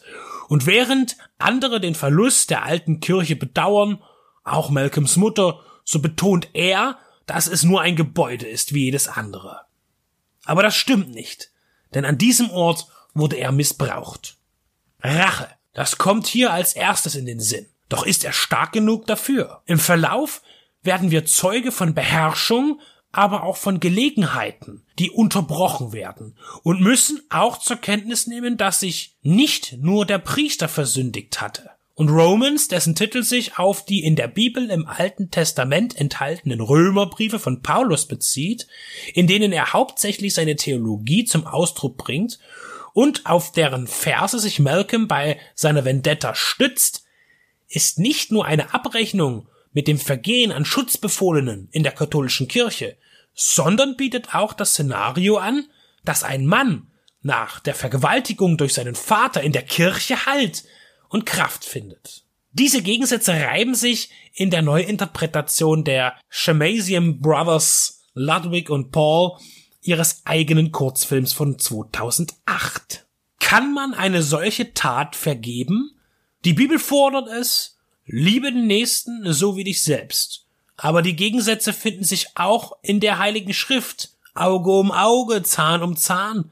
Wobei dieser Rechtssatz aus der Tora stammt, aber auch seinen Weg in die Bibel fand. Lass dich nicht das Böse überwinden, sondern überwinde das Böse mit Gutem. Noch so ein schlauer Satz, der mutmaßlich nur von jemandem kommen kann, der von einer heilen Welt träumt und der nie am eigenen Leibe Gewalt erfahren hat. Fragezeichen. Wenn das mal so einfach wäre. Denn gegen jeden wohlwollenden Satz aus der Bibel steht ein menschliches Erlebnis. Eine Biografie, die möglicherweise nicht so einfach auf diese Weisheiten anwendbar ist. Romance zeigt einen schweren Weg eines gebrochenen Mannes und Blooms Performance bietet keinen Raum für Kritik. Das Finale wählt einen ziemlich offensichtlichen Ausweg, was vorerst ziemlich feige wirkt. Eine polemisch krasse Läuterung, die einen Rachefilm gerecht wird, aber das Wichtigste sind ohnehin Malcolms Entscheidungen für seinen Charakter und nicht die der anderen. Ein rabiates Drama werdet ihr sehen, das einem nur allzu bekannt vorkommt aus den Medien, die immer öfter und immer mehr Berichte über die sexuellen Vergehen an Kindern, Jugendlichen, aber auch erwachsenen Männern und Frauen. Nicht nur in der katholischen Kirche, sondern auch in anderen Konfessionen, Erziehungsstätten und Schulen. Der Film ist nicht so faul, nur schnöde anzuprangern, sondern verschiedene Lichtkegel zu werfen, was ihm positiv anzurechnen ist, ohne aber dabei aus den Augen zu verlieren, dass es keinerlei Entschuldigung und Akzeptanz für das Vergehen am Leben gibt. Heute mal wieder mit meinem lieben Klassiker. Hallo liebe Hörerinnen und Hörer. Der Benedikt und ich haben uns bei 88 Films beide denselben Film bestellt. Eliminators. Und da sieht man vorne so einen Terminator Cyborg drauf und noch zwei andere Cyborgs und einen Ninja-Kämpfer. Also es ist eine Trash-Perle, wie das Cover verspricht und wir beide wussten, den Film müssen wir sehen. Wir haben ihn dann auch zusammen geschaut. Ich bin zugegebenermaßen die letzten zehn Minuten eingepennt, weil wir davor diesen langen Avengers Endgame geguckt haben. Deswegen wird euch Benedikt was zu den letzten zehn Minuten sagen und ich nicht alleine zum Rest. Also, jetzt frage ich dich mal, hat der Film das versprochen, was dieses Cover bietet? doch schon in Teilen. Ja, hat er auf jeden Fall. Nur, und es kommt so der Wermutstropfen eigentlich viel zu kurz. Also die, die, die ersten zehn Minuten des Films hätten der ganze Film sein können, sag ich mal so. Ähm, aber auf jeden Fall äh, ist das keine äh, falsche Werbung. Das ist äh, kein Fake. Also das ist schon. Was passiert denn in dem Film? Wir sehen natürlich erstmal die Hauptfigur, diesen, ich wollte jetzt fast sagen, Rasenmähermann, also diesen Cyborg auf diesen ähm, Schneekettenfahrzeug. Das ist ja ein Panzerfahrzeug, ja. Äh, also äh, erstmal sieht man ihn ja nur so als Menschen, da rumläuft, äh, dann auch mal den Arm ausgewechselt bekommt, weil da irgendwie mal die Kanone dran ist und das und jenes. Also äh, ich muss dazu sagen, zur Handlung, äh, das ist ja, völlig das irrelevant. Aus, aus, ja, aus jedenfalls äh, wird dann, ist, ist, geht es ja alles in so einem Laborkomplex und dann gibt's auf einmal Angreifer, äh, und dann ist Gefahr und er muss natürlich verteidigen und steigt dann auf einmal äh, auf dieses Vehikel und das sieht so bärisch krass aus. Man muss auch sagen, die Umsetzung, das heißt der Stuntman oder wer auch immer, äh, da dann äh, auf, also wirklich mit diesem Gerät gefahren ist. Das heißt, das ist wie so ein äh, mystisches Wesen aus der, aus der griechischen Mythologie, diese Pferde mit, mit, mit Menschenkopf, wie heißen die gleich noch? Die Zentauren. Ja, nicht Minotauren, sondern Zentauren, genau. Und genauso sieht das eigentlich aus. Er hat diesen Menschenkörper, aber eben diese, eben dann keine Hufe, sondern Ketten, ja. äh, Fahrzeug am, am Arsch, sag ich mal, als, war, als Restkörper. Das finde ich schön, dass du diese, diese Parallele zu dieser Mythologie aufgreifst. Das ist wirklich, das Bild äh, assoziiert es wirklich. Ähm, ich gehe sogar so weit und sage, das war der Darsteller selber. Natürlich gibt's bestimmt Stunt-Leute, aber ich habe bewusst hingeguckt am, am Anfang, wo ich noch sehr wach war, und habe den Darsteller in diesem Kettengerät gesehen. Und ich habe mir dann im Kopf immer ausgerechnet, ich war in Physik nie wirklich gut, aber kann er nicht nach vorne umfallen? Dieses Gerät fährt wirklich Treppen runter. Das ist kein Computer, das müssen wir hier nochmal klar sagen, das sind mechanische, echte Effekte. Und das ist ein großes Fahrzeug. Es und das ist ein großes groß. Fahrzeug und das wiegt was. Und ich dachte mir immer, der ist ja so weit vorne, kann das nicht nach vorne umkippen und den einfach zermatschen? Und da habe ich mir gedacht, da muss hinten so viel Gewicht konstruiert sein. Also das, das sieht echt bärisch krass aus, das stimmt schon. Ne? Da ist es jetzt schade, dass jetzt nicht so um, umschweifend viel Bonusmaterial äh, vorhanden ist. Eigentlich gar keins, dass das vielleicht noch ein bisschen erklären würde. Aber äh, das ist eben auch wieder das Geheimnis des Kinos. Ähm, Ja, der der Film hat dann eine ziemlich, äh, nimmt sehr schnell Fahrt auf am Anfang und macht sich sehr schnell interessant und, und flaut dann mal ab, denn letzten Endes ist dann unser Cyborg auf einer kleinen Odyssee ähm, unterwegs mit normalen Menschen. Auf einem Bötchen, auf einem Fluss. Ja. Und dann kommt so ein kleiner fliegender Roboter, der unsichtbar werden kann. Das ist so eine Art, ich kann unsichtbar werden, R2D2, wie so ein kleiner Geist. Das ist so dieser komödiantische Effekt, weil der sitzt immer auf der Schulter auch von dem Cyborg wie, Wie so ein Papagei. Eule. Oder wie so ein Papagei, ja, ja. Aber das ist auch total skurril und irrwitzig, dass sie das damit einbauen. Es hat mich total erinnert an das Schwarze Loch äh, von Disney von 78. Den habe ich immer noch nicht gesehen. Ja, da musst du aber echt mal was nachholen, weil der ist wirklich ganz große Klasse, der, Ja. der dieser Disney-Film. Aber gibt's den denn in vernünftiger Qualität? Das frage ich dich jetzt. Das Schwarze Loch, ich persönlich habe ihn, äh, den gab es nämlich überhaupt nicht so richtig zu bekommen zu der Zeit. Das ist schon acht Jahre her. DVD, Habe ne? ich ihn auf DVD gekauft aus der Schweiz damals, äh, weil es den irgendwie in Deutschland nicht gab. Und den gibt es aber auch mittlerweile auf Blu-ray. Also der Okay. ist, äh, und, und auch, aber auch die DVD hat eine gute Qualität, weil gerade auch, äh, das mache ich jetzt noch schnell, ähm, die, die Effekte, das heißt die Modelltricks in das Schwarze Loch sehr detailreich sind. Und das sieht man auch gut im Bild. Detailreich ist hier jetzt nicht unbedingt so viel äh, bei, bei Eliminators, aber der Film ist insofern, er bemüht sich dann, also in der Mitte ist er halt so mit seinem Storytelling ein bisschen überfordert. Genau, es gibt ja noch diesen krassen Ninja, der auf einmal auftaucht, wie aus dem Nichts, fuff, ist er da. Aber auch wie, das muss man nochmal sagen, weil natürlich wollte ich nicht viel zur Handlung sagen oder das ist alles Banane, klar, aber die, die gehen, die wandeln da auf ihrer Odyssee und du hast das Gefühl, hinter dem Busch haben die gerade diesen Roboter und die Frau entdeckt, ich krieg's gerade nicht mehr zusammen, und hinterm nächsten Busch oder Stein wartet schon der Ninja, aber die sind schon wieder in einer anderen Welt auf einmal.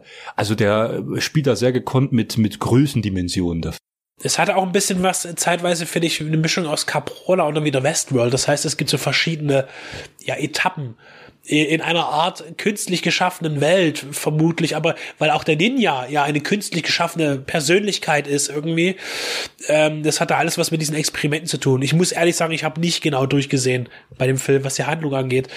Äh, aber dann ist es auch rechtzeitig, dann schmeißt halt irgendjemand irgendwie ein Treibstofffass vom Boot ins Wasser und schießt drauf und es explodiert und alles ist schön.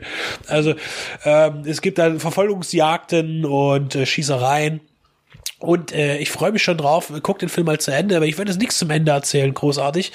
Aber es gibt tatsächlich einen unfassbaren, futuristischen, überdimensionalen Clash am Ende. Also ähm, so in die Richtung äh, auch bei bei Evil Dead, wo dann am Ende äh, durchaus irgendwie was ganz komisch läuft. Okay, also passt es auch dann wieder schön zu dem Skurrilen und der Film fährt am Schluss nochmal schön auf.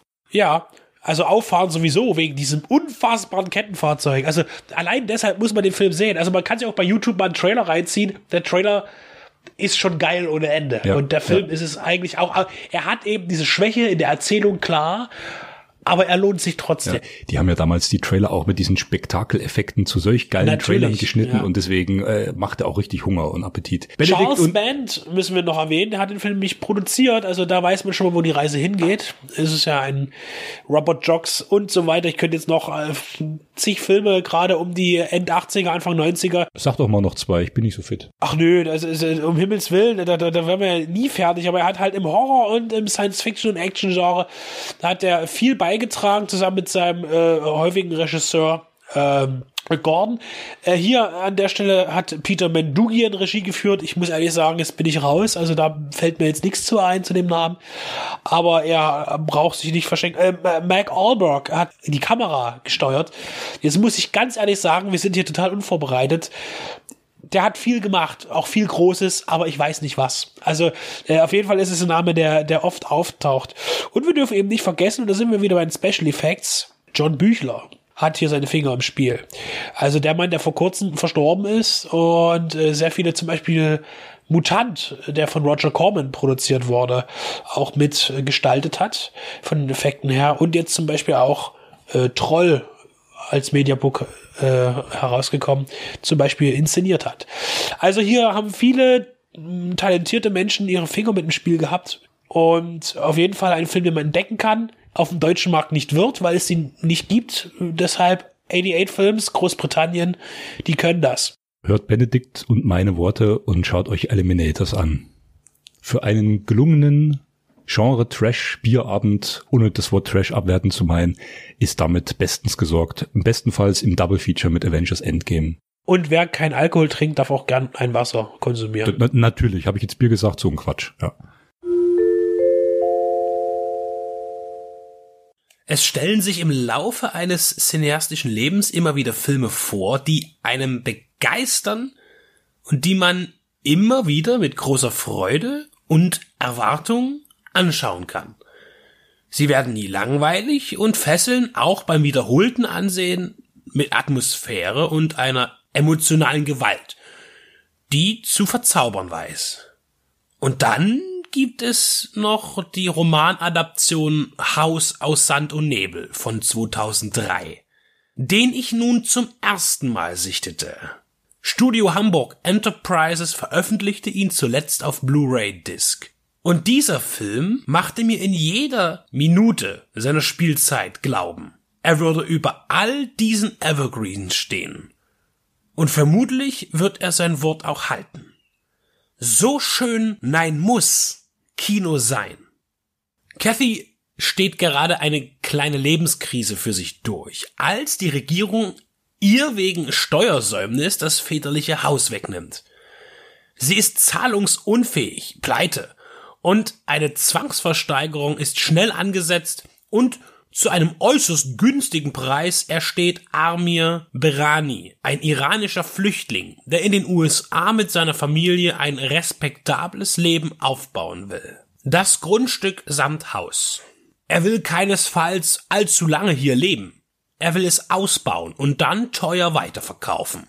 Denn Wohlstand und Geld spielen in seinen Kreisen eine wichtige Rolle. Als sich herausstellt, dass Kathy zu Unrecht von den Behörden auf die Straße gesetzt wurde, will sie ihr Heim zurück. Doch Berani sieht sich im Recht und will nicht weichen und wieder ausziehen. Nicht zum Kaufpreis. Kathy streitet in ihrer ganzen Verzweiflung gegen Berani an und zieht zudem noch einen übermotivierten und von ihrer Schönheit verblendeten Polizisten mit in den Konflikt. Und dieser Mann wird zu weit gehen.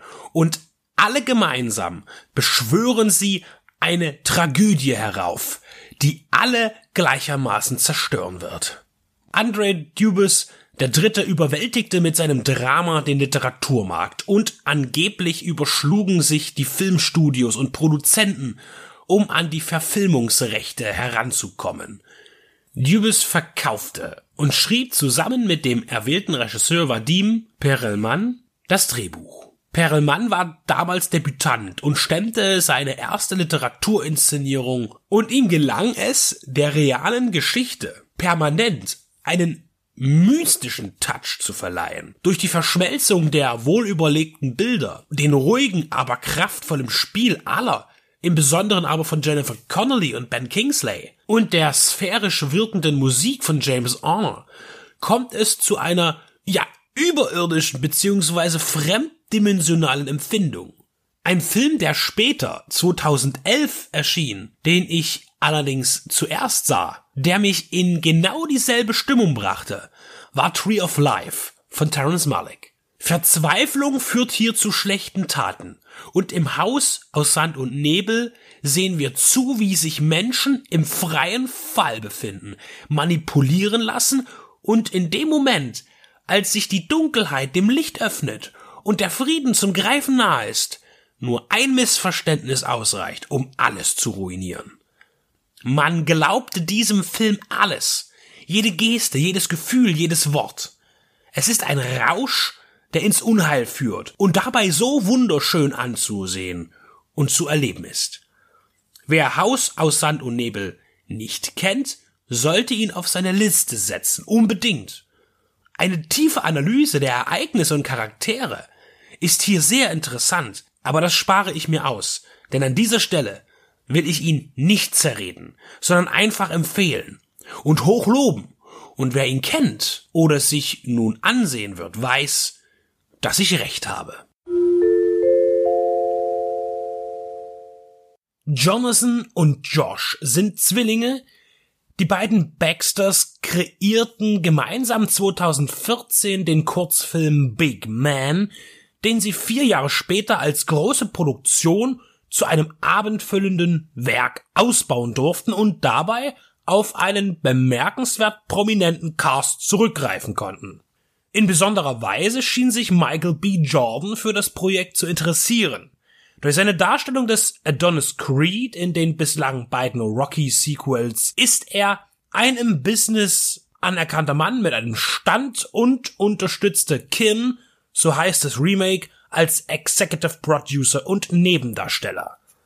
Kin steht im Englischen als Kurzform für Familie oder Verwandtschaft. Auf zwei Ebenen passt der Titel. Zum einen ist Eli ein zehnjähriger Junge, der die erste Bezugsperson ist, als Waisenkind in einer fremden Familie aufgenommen worden und hat dort ein gutes Leben gefunden. Nachdem aber auch seine neue Mutter stirbt, lebt er mit seinem Ziehvater allein, der mit strengen, aber liebevollen Mitteln versucht, ihn auf den rechten Weg zu führen oder ihn dort zu behalten. Denn sein leiblicher Sohn und Elis Stiefbruder sitzt wegen Diebstahls im Gefängnis. Die Konstellation zwischen den drei Männern ist der emotionale Kern, der sehr wichtig ist und erst spät im Film um die zweite familiäre Verbindung des Teenagers erweitert wird. Eli findet in einem verlassenen Industriekomplex ein Ding, eine Sache, einen quadratischen Kasten. Handlich interessant, es stellt sich schnell heraus, dass es eine Art Waffe ist. Aber sie ist zweifelsfrei nicht von dieser Welt oder entstammt zumindest einer geheimen Militärforschung. Er nimmt sie mit nach Hause und dann auch mit auf einen Roadtrip. Denn sein aus dem Gefängnis freigekommener Bruder Jimmy gerät sofort nach seiner Entlassung wieder in große Schwierigkeiten. Und bei einem Überfall auf das Baubüro seines Vaters wird das Familienoberhaupt erschossen. Und der große Bruder täuscht den Kleinen und nimmt ihn auf der Flucht vor den weiterhin bedrohlichen Schurken, mit denen er zwangsweise kollaborierte, mit auf eine Reise durch die USA und erfindet als Vorwand einen Urlaub. Der Vater würde schon noch nachkommen. Dass dieses Lügenkonstrukt bald explodieren wird, ist berechenbar. Aber andere Probleme drängen sich auf. Zum einen die verfolgenden Kriminellen, die Jimmy nach dem geplatzten Raub auf den Fersen bleiben, und die, die nach der Waffe suchen. Irdische, soziale und familiäre Probleme mischen sich in Kin mit Science Fiction und Jonathan und Josh Baxter haben den Blockbuster-Look gut im Griff und sie haben ein Vorbild, das sie immer zu zitieren und interpretieren. James Cameron muss für die beiden sehr wichtig und inspirierend gewesen sein. Die Stimmung in Kin erinnert an die Drehbucharbeit von Cameron, der mit seinen futuristischen Geschichten wie The Abyss oder Avatar zum Science-Fiction-Motiv auch immer noch viel Emotionen einbringt, die sich zu Abenteuern entwickeln, die eine gewisse Tiefe haben, die nicht zu tragisch sind und immer das Unterhaltende im Vordergrund platzieren. Die Brüder werden aber auch wesentlich deutlicher mit ihrer Verehrung. Eli vertreibt sich da einmal kurz die Zeit an einem Terminator 2 Videospielautomaten, was eine ziemlich schwache Reminiszenz wäre, aber das Finale platziert sich in einem fiktiven County, wo sich Eli und Jimmy im Gewahrsam der Polizei befinden werden. Die Gegend nennt sich Sulaco County. Eingeweihte denken jetzt gleich an die USS Sulaco, das optisch beeindruckende Raumschiff aus Aliens, den Cameron schrieb und inszenierte. Wenn man weitergeht, sieht sogar die mysteriöse und äußerst zerstörerische Waffe von Eli im Betriebsmodus aus wie die USS Sulaco. Die Gestaltung des Ausgangs der Geschichte, und das muss als Verweis genannt werden, erinnert zudem auch sehr stark an das vernichte oder beschütze durch Zeitreisekonzept aus den Terminator-Filmen.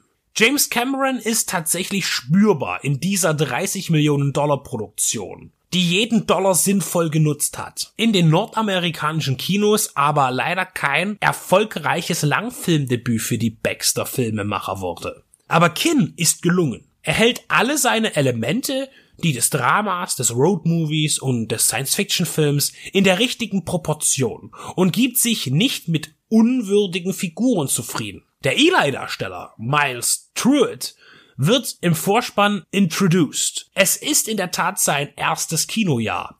Wir dürfen ihn aber auch im neuen S. Craig Sala Drag It Across Concrete erwarten. Jack Rayner, Dennis Quaid und Zoe Kravitz verstärken den Cast und James Franco darf das machen, was er immer häufiger gerne tut. Er spielt einen unausstehlichen Gangster, der unmenschlicher und asozialer nicht sein könnte. Tricktechnisch passt alles gut zusammen. Die wenigen budgetbedingten Ausrutscher verschwinden hinter einem kräftigen, oft mit Neonlicht durchzogenen dunklen Look. Kin ist ein positives Beispiel für ein neues Science-Fiction-Abenteuer, das sich bei altbekannten bedient, also wenig Neues hinzufügt, aber dafür effektiv funktioniert und wirkliche Freude beim Ansehen bereitet. Ein Wort möchte ich noch zur FSK-Einstufung verlieren. Grundthematisch ist die Zwölferfreigabe in Ordnung. Gegen Ende hin, vor allem durch das Handeln von James Francos Figur, wird Kin aber ziemlich brutal. Immer nur kurz, aber dann grausam. Nicht wegen seiner expliziten grafischen Darstellung, sondern wegen der Stimmung. Ein FSK-Grenzgänger ist Kin in Deutschland damit für mich schon. Kin hat mich überzeugt, die Baxters kommen auf meine Liste für zu beobachtende Newcomer. Vielleicht traut sich jemand, ihnen ein größeres Projekt anzuvertrauen. So selig die Wilden, die also man lehrt, die christliche Liebe mit Feuer und Schwert. Diese Textzeile aus dem deutschen Volkslied Bibel und Flinte, deren Verfasser unbekannt ist, und nach der Melodie von Es klappert die Mühle am rauschenden Bach gesungen wird, beschreibt die Christianisierung in Afrika und prangert zu seiner Zeit die Kolonialisierung an. Die Worte, die geschätzt zum Ende des 18. Jahrhunderts gedichtet wurden, können auch ohne weiteres auf die Geschichte von Redbud bezogen werden. Denn der christliche Franke will Europa unterwerfen und auch dem heidnischen Friesen das Kreuz aufzwingen. Redbud war ein König im antiken Friesland und da es um sein Wirken kaum belegbare Aufzeichnungen gibt, gilt er eher als Legende, denn als wirklich historische Person. Aber es hat ihn gegeben. Es gibt hunderte Sagen und Legenden um den Mann, der die Identität seines Volkes vor den Franken verteidigt. Im Niederländischen wird sein Name meist Redbad ausgesprochen, aber es gibt unterschiedliche Varianten. In der deutschen Synchronisation der filmischen Umsetzung von Roll Renee verwendet man die ebenfalls zulässige Benennung Radbot. Der deutsche Verleihtitel lautet wenig zuordnend Pfad des Kriegers. Der filmische Stoff zu Radbot war zur gleichen Zeit entwickelt worden wie der von Michel de Ruyter. Eine ebenfalls von René zuvor für die Niederlande auf die Leinwand gebrachte Heldenfigur. Aber der Admiral war bekannter und hatte Vortritt.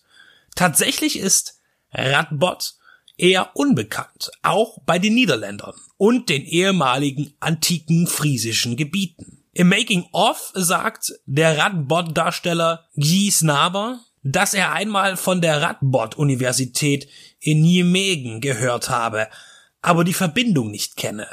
Die Universität hat in der Tat nichts mit König Radbot zu tun, sondern ist benannt nach dem Bischof Radbot von Utrecht, der gut 200 Jahre später lebte. Das wäre auch eine tolle Sache, wenn sich eine katholische Bildungsanstalt nach einem Kämpfer gegen das Christentum benennen würde. Hier sieht man, wie wenig Radbot auch in der niederländischen Geschichte präsent zu sein scheint, denn die meisten Beteiligten am Film, auch Roll Renee selbst, hatten zuvor noch nichts von diesem König gehört. Da die belegten Abläufe weitestgehend unbekannt sind, bleibt im Drehbuch viel Platz für Spielerei und Ausschmückung. Die alten Friesen leben nach heidnischen Bräuchen und geschützt von ihren Göttern. Die Natur und das Wetter spielen eine große Deutungsrolle. Und wenn mal die Ernte schlecht ausfällt, eine Sturmflut das Land verwüstet oder die bösen Franken in ihr Territorium einfallen, dann opfert man eben eine Jungfrau zur Besänftigung der Götter und Geister. Diese Praxis steht der sonst im Film sehr sozial dargestellten Gemeinschaft paradox gegenüber, denn beinahe populistisch erklärt man, dass die Friesen moralisch fortschrittlich waren. Damals schon. Sie lebten in einer Demokratie, im Einklang mit der Natur und die Frauen hatten eine hohe Stellung kämpfen auch in der Schlacht an vorderster Front neben den Männern gegen den reaktionären Christen. Nicht alle Traditionen sind gut. Das scheint auch Königssohn Radbot ein Dorn im Auge als er sich einem altem Ritus verweigert und danach des Krieges Resultat negativ ausfällt, sucht man in Radbot den Schuldigen und verbannt ihn. Denn sein Vater, übrigens gespielt von Hubstapel, ist gefallen und man möchte dem Spross nur ungern den Thron überlassen. Als seine Schwester aber zum Friedenshandel an den Feind verschachert wird, kehrt Radbot zurück, um die Dinge zu ordnen und auf den Putz zu hauen. Roel Renee, der für mich zu den besten aktuellen Actionregisseuren global gehört, auch wenn er von Unwissenden gerne als B-Filmer abgetan wird, ist grundlegend Kameramann und ein sehr visueller Regisseur. In den USA drehte er innerhalb von acht Jahren 14 Genrefilme, häufig Sequels zu Actionreihen und stets Direct-to-Home-Cinema. Seine Qualität liegt in der Kurzweiligkeit und darin, dass er bevorzugt mit physischen Effekten Action darstellt, was heute zunehmend verloren geht. Er ist erfolgreich in dem, was er macht und in seiner Heimat vertraute man ihm für europäische Verhältnisse viel Budget an um die beiden Historienfilme Michel de Ruyter und Red Bud zu realisieren. Beide schlugen mit jeweils circa sieben Millionen Euro zu Buche. Bereits bei Michel de Ruyter musste man aber erkennen, dass René das Erzählen komplexer Handlungen nicht besonders gut liegt. Und so war sein Admiralsfilm langatmig und weniger treibend als seine bisher bekannten Arbeiten. Ähnlich geht es auch Pfad des Kriegers. Denn mit einer epochalen Laufzeit von 160 Minuten bringt er seinen längsten Film hervor. Die angebotene Handlung ist dabei gar nicht so erzählungsreich, eher kompakt und schnörkellos, und so ist der Verlauf sehr lang gedähnt. Immer wieder unterbrochen von stilsicher umgesetzten Action-Szenen. Hierbei geht René auf, das ist spürbar. Er schenkt den Niederländern ihr eigenes Braveheart und zieht nicht alle, aber zahlreiche Register. Den Score ließ er sich von Trevor Morris komponieren und er schwelgt in hymnenhaften Heldentum. Abstriche gibt es beim Einsatz von CGI, als man ein Opfer dem Feuer zuführt oder am Ende taktisch brennende Schweine einsetzt. Natürlich kann man Menschen nicht real verbrennen und auch Schweine nicht. Zumindest nicht guten Gewissens. Aber dann lässt man es eben weg oder sucht andere Möglichkeiten, es darzustellen. Hat es ja auch schon gegeben. An anderer Stelle ist der Computereinsatz gelungen und natürlich stehen die realen Effekte erneut im Vordergrund. Rene gestaltet seine Bilder, er ist auch dieses Mal als Director of Photography tätig, kontrastreich zwischen hell und dunkel und blendet gerne mit grellen Lichtern.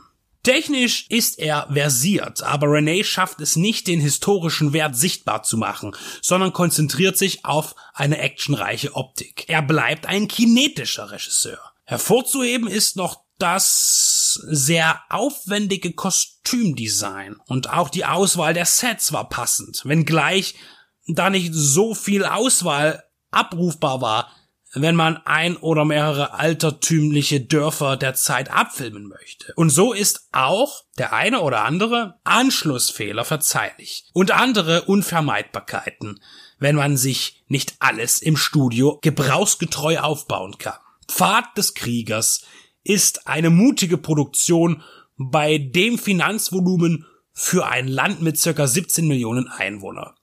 Er ist beachtlich, aber leider auch nicht so straff und monumental, wie er sein könnte und zeitweise zu exaltiert. Dennoch kann ich keine abschließenden, abwertenden Worte für den Film finden, denn er ist weit davon entfernt, schlecht zu sein. Aber er zeigt eben auch, dass Renés Steckenpferd ein anderes ist, auf das er auch sicher bald wieder zurückkehren wird. Nancy Price schrieb da einst ein Buch, das verfilmt worden ist irgendwann, und zwar Close to the Enemy. Das ist der Originaltitel Der Feind in meinem Bett. Und den Film haben der Benedikt und ich gerade uns angesehen. Ich zum ersten Mal. Bei dir war es eine Weile her, so dass du fast alles vergessen hattest. Und ja, wir haben uns vorgenommen, was Leichtes aus den 90ern zu gucken und ja, wenn man so grob zusammenfassen würde, trifft's das irgendwie schon ganz gut, trotz der schauspielerischen Schwergewichte. Auf dem Weg dorthin war Julia Roberts zu der Zeit, also Pretty Woman gerade abgedreht und die Karriere nahm steil ähm, Fahrt an. Ähm, ein Film, der trotzdem relativ viel falsch macht. Nicht, jetzt nicht langweilig ist, dafür ist auch viel zu kurz, aber man kann sich schon eher unfreiwillig äh, an vielen Ständen, äh, Stellen darüber ähm, komödiantisch auslassen, obwohl er eigentlich eine total bierernste Thematik bietet. Worum geht's? Es geht um eine junge Frau, die den falschen Mann geheiratet hat.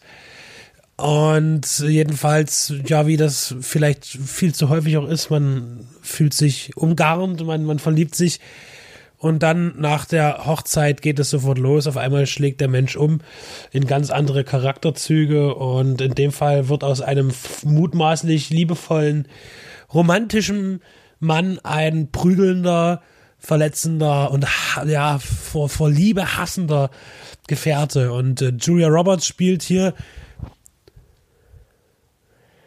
die junge Laura und hat eben genau dieses Problem, und entschließt sich irgendwann, dass sie das nicht mehr aushalten kann und entflieht ihrem Mann und täuscht ihren Tod vor und verlässt dann das, das Heim und ja auch den Staat. Aber das macht sie dann doch nicht sehr geschickt. Also das ist dann auch, was in dem Film ein bisschen ärgerlich ist, dass sie viele, naja, Schüsselfehler begeht, weil es hat schon den Anschein, als hätte sie das sehr gut geplant. Im Voraus Monate, vielleicht sogar Jahre äh, und dann macht sie so eine Fehler, die, äh, ja, die können in der Hast passieren, das ist kein Problem. Am Anfang will man das auch noch ein bisschen verzeihen, außer dass man eben wirklich den Ehering ins Klo schmeißt. Äh, ja, gut. Äh, aber das wird dann eben noch viel schlimmer. Wir werden dann später noch auf eine äh, Travestienummer zu sprechen kommen, die dem Film ein bisschen die, die schon die, die Glaubwürdigkeit nimmt, die auch wichtig ist, auch bei so einem Thriller. Äh, es ist so, dass tatsächlich Joe Roberts gerade wirklich, wie du sagst, auf dem steigenden Ast nach oben war. Pretty Woman war gerade abgedreht, da hatte sie dann schon eine halbe Million Dollar Gage bekommen. Also sie war wirklich äh, gut dabei und jetzt sieht man hier auch, wie das hochging. Und zwar hat sie dann eben ein Jahr später, 91, für diesen Film der Feind in meinem Bett äh, eine Million bekommen und wenn man jetzt neun Jahre weiterrechnet, 2000 war dann Aaron Brokovich 20 Millionen Dollar. Also sie hat dann auf jeden Fall Jahr für Jahr sich gut gesteigert. Im Übrigen gibt es ja diese witzige, allseits bekannte Anekdote, ich will es nochmal kurz sagen. Sie spielt ja in Oceans, oh, jetzt muss ich überlegen, war das gleich 11 äh, in all, mit? Und als äh, George Clooney und Brad Pitt das erfahren haben, dass sie im Cast aufgenommen wurde, hatten sie ihr eine Glückwunschkarte geschrieben, äh, in der stand hier äh, mit, mit einem 20-Dollar-Schein drinne und er gesagt, ja, du kostest ja jetzt 20. So, äh, das war kurz nach Aaron Brockovich, wo sie dann auch den Academy Award als beste Schauspielerin, Hauptdarstellerin gewonnen hatte. Und also für sie ging es dann wirklich rapide bergauf. Und der Feind in meinem Bett ist inszeniert von Joseph Ruben. Das ist so einer, der springt, ja, so auch ein bisschen bei den Genres gar mal hin. Wer jetzt das aktuelle IMDB-Bild, das sieht aus wie Gregor Gysi, das ist ganz witzig. Ähm, und der Mann hat zum Beispiel Dreamscape inszeniert mit Dennis Quaid, ein unfassbar genialer Science-Fiction-Trip, der äh, von dem John Landis ja meinte, dass er natürlich äh, Christopher Nolans Inception gut fand, aber nicht innovativ, weil das wäre Dreamscape gewesen. Money Train, Wesley Snipes. Money Train mit Wesley Snipes, also hier mal so eher so ein Action-Ding, das zweite Gesicht, auch ein guter Thriller mit Macaulay Culkin und dem Frodo hier, Elijah Wood. Die gibt es auch eine Besprechung bei uns auf der Seite, wenn ich mich nicht irre, von mir selbst. Okay. Äh, ist eine Weile her. Äh, Und natürlich auch Spur in den Tod 2. Es leben die deutschen Verleihtitel. Das ist dann der Original Stepfather. Äh, Also schon sehr, sehr Thriller-lastig, aber dennoch eben auch einen kleinen Ausbruch mit Money Train und in Science Fiction. Und er hat auch gar nicht so viel gemacht, aber ja, ich denke, eigentlich versteht er ja sein Handwerk. Also ich habe auch, wie gesagt, viele Filme von ihm gesehen, die gut sind. Aber der Feind in meinem Bett, der ha- hakt halt sehr. Also wir sind jetzt wirklich dabei, die Frau, die flüchtet und äh, noch als einzige familiäre Zuflucht ihre Mutter hat, die sie in einem Heim untergebracht hat. Das hat sie auch alles dann hinter dem Rücken ihres Mannes mal organisiert. Da gehe ich auch noch mit. Aber dann eben, äh, sie traut sich immer nicht dahin, die Mutter zu besuchen, weil sie ja doch noch glaubt, vielleicht kommt ihr der Mann ja doch noch auf die Schliche und verfolgt sie. Und es ist eben dieser Charakter, er würde sie umbringen, wenn er sie nicht haben kann. Und diese Angst ist berechtigt, aber sie will halt ihre Mutter besuchen und dann geht sie dahin und verkleidet sich als Mann mit einem angeklebten Schnauzbart. Und äh, und einer Perücke und, und geht halt ganz komisch. Ich habe gesagt, sie sieht ein bisschen aus wie Michael J. Fox. Äh, dann, äh, aber das, das geht überhaupt nicht. Also wirklich nicht. Das sind Fehler, die, die, vor allen Dingen, das ist ja nichts, was mal schnell vorbei ist. Diese Szene geht ja gefühlt zehn Minuten insgesamt, wo die da als Mann verkleidet rumhängt. Da denke ich immer gleich irgendwie an irgendwelche, an Thomas Gottschalk, dass sie als Frau verkleidet. Das ist genau das gleiche Konzept. Und nur das erstmal tat, um tatsächlich witzig zu sein. Und hier ist es eben so, dass es aber alles wirklich wahnsinnig ernst ist. Ich kann mir aber nicht vorstellen, dass sie damals gesagt haben, ja, das ist jetzt total realistisch. So mach, so würde man das machen. Äh, Und das ist ja erst der Anfang, dann ähm, nämlich im Final, in der Final-Sequenz, die natürlich kommt, wo dann eben der alte Widersacher ihr gegenübersteht und sie sich dann eben verteidigen muss. Äh, Da werden auch so viele Fehler gemacht, die wirklich nur darauf hinsetzen, dass hier ähm, ein möglichst zugespitzte Situation entsteht, die aber null glaubhaft ist. Ähm, und aber das amerikanische Publikum war hin und weggerissen, vermutlich von Julia Roberts, denn der Film war sehr erfolgreich im Kino und hat tatsächlich sein Budget fünfmal eingespielt und weltweit sogar noch mal fast das Doppelte. Also äh, da, der war schon sehr gut gesehen. Der zugkräftige Name ist natürlich auch sie gewesen. Man hat das von der männlichen Seite her wahrscheinlich versucht ebenso zu besetzen mit äh, ihrem psychopathischen Mann, Ex-Mann Patrick Bergin, Bergin, wie auch immer jetzt. Virgin, vielleicht Virgin, Patrick Virgin. Wo man vielleicht auch vermutete, dass der eventuell eine ähnlich, also schon viel älter, da war Anfang 40 damals, aber dass der eine ähnliche Karriere noch nehmen würde, weil er im gleichen Jahr noch den weniger erfolgreichen Robin Hood da gedreht hat, verglichen mit dem Kostner Film. Das war alles 91, Das also war wir alles haben ja, ja, also da sehr umtriebig und dass man, aber ich glaube, gerade mit dem Film, der hat dann sehr viele Eintragungen und auch Projekte gemacht, IMDb, aber er ist jetzt nie in größeren Produktionen zum Hauptdarsteller geworden und ich kann mir auch gut vorstellen, dass diese psychopathische Überzeichnung seiner Rolle hier eine sehr tiefe Schublade für ihn auch aufgemacht hat, weswegen er ähm, sicher dann keine keine so richtig guten Hauptrollen in großen Produktionen mehr bekommen hat. Er hat dann auch irgendwann auch nochmal einen IAA-Terroristen gespielt in die Stunde der Patrioten 92 und wenn der und, und da hast du dann gleich mal zwei so eine richtig negativen Charaktere hintereinander weg und ja, das war dann irgendwie schwierig für ihn rauszukommen. Als Robin Hood wollten die wenigsten ihn sehen, da haben alle äh, den Kevin Costner favorisiert und naja, er ist immer das, was bei dem Film so als positives Highlight rausgehoben wird, dass er eine gute schauspielerische Performance abliefert. Ich fand, dass er ja schon, also für einen Film, Das der eigentlich so ernst gemeint ist, äh, ein Tick zu, zu überzogen. Das war ja fast schon theatermäßig, dass man Fast das schon da übertreibt. Ka äh, karikaturesk eigentlich manchmal sogar. Wenn er so Richtig, ganz auch- böse dann auch sein, guckt. äh, auch sein, auch sein sehr theatralisches Ableben, was ja eher äh, eine, eine Theaterperformance entspricht. und eher einem weniger- Slasher-Film eigentlich. also, Slasher-Film, äh, aber da- für einen Slasher-Film werden am Endeffekt dann aber auch wieder zu wenige umgebracht, wenn, wenn überhaupt. Also das ist halt so eine, so eine komische Mischung. Dann schmeißt noch äh, Jerry Goldsmith einen seiner wahrscheinlich weniger inspirierteren äh, Soundtracks damit rein, hat er das Geld mitgenommen, der auch immer, genau wie der ganze Film, immer, immer sehr, sehr auf den Punkt, also am Anfang eine schöne, sülzige Musik, noch eine heile Welt für den Zuschauer, dass man erstmal denken soll, ach, das ist ein tolles Paar, aber dann wird sofort klar und dann kommt die musikalische Untermalung. Das wirkt halt genauso übertrieben wie alles andere an dem Film. Es ist alles so ein bisschen over the top, genau wie das Gegenstück an Mann, ähm, der, der quasi der Love Interest in ihrem neuen Leben, ja, ihr Nachbar und Freund, gespielt von Kevin Anderson, der ist nun wieder zu 100 Prozent der, der moderne Mann, eigentlich äh, ganz zart, ganz einfühlsam, ähm, überhaupt nichts von diesem Macho und naja, es ist alles auch ein bisschen so schäm, schämhaft und ja, Kevin Anderson eigentlich auch ein sehr interessanter Schauspieler. Äh, wir haben zufällig am gleichen Tag einen anderen Film mit ihm geguckt und besprochen. Also hört Wo er auch, auch ganz mal, anders aussieht. wo er Obwohl ganz er anders zwei Jahre aussieht. älter war, bloß genau, der Film. also hört auch mal bei unserem Die Wiege der Sonne Podcast rein. Ähm, das war dann irgendwie ein glücklicher Zufall. Kevin Anderson auch eher ein Theaterdarsteller, der gar nicht so viel in Film und Fernsehen gemacht hat und wenn dann auch immer eine Nebenfigur geblieben ist. Ansonsten keine so bekannten Namen spielen aber auch alles keine Rolle, weil es gibt im Prinzip zwei, zweieinhalb wichtige Parts in dem Film. Ne? Was natürlich auch, weil du am Anfang sagtest, auch mit der musikalischen Gestaltung. Äh, wenn, wenn zum Beispiel sie ja, und das ist ja wirklich dieses, das eigentlich Tragische, als Ehefrau ja in der Ehe vergewaltigt wird. Äh, sie hat da ja auch kein lustvolles Interesse an ihrem Mann, nicht mehr. Äh, und er fordert das natürlich ein und äh, sie weiß ja, was passiert, wenn, wenn sie es nicht zulässt.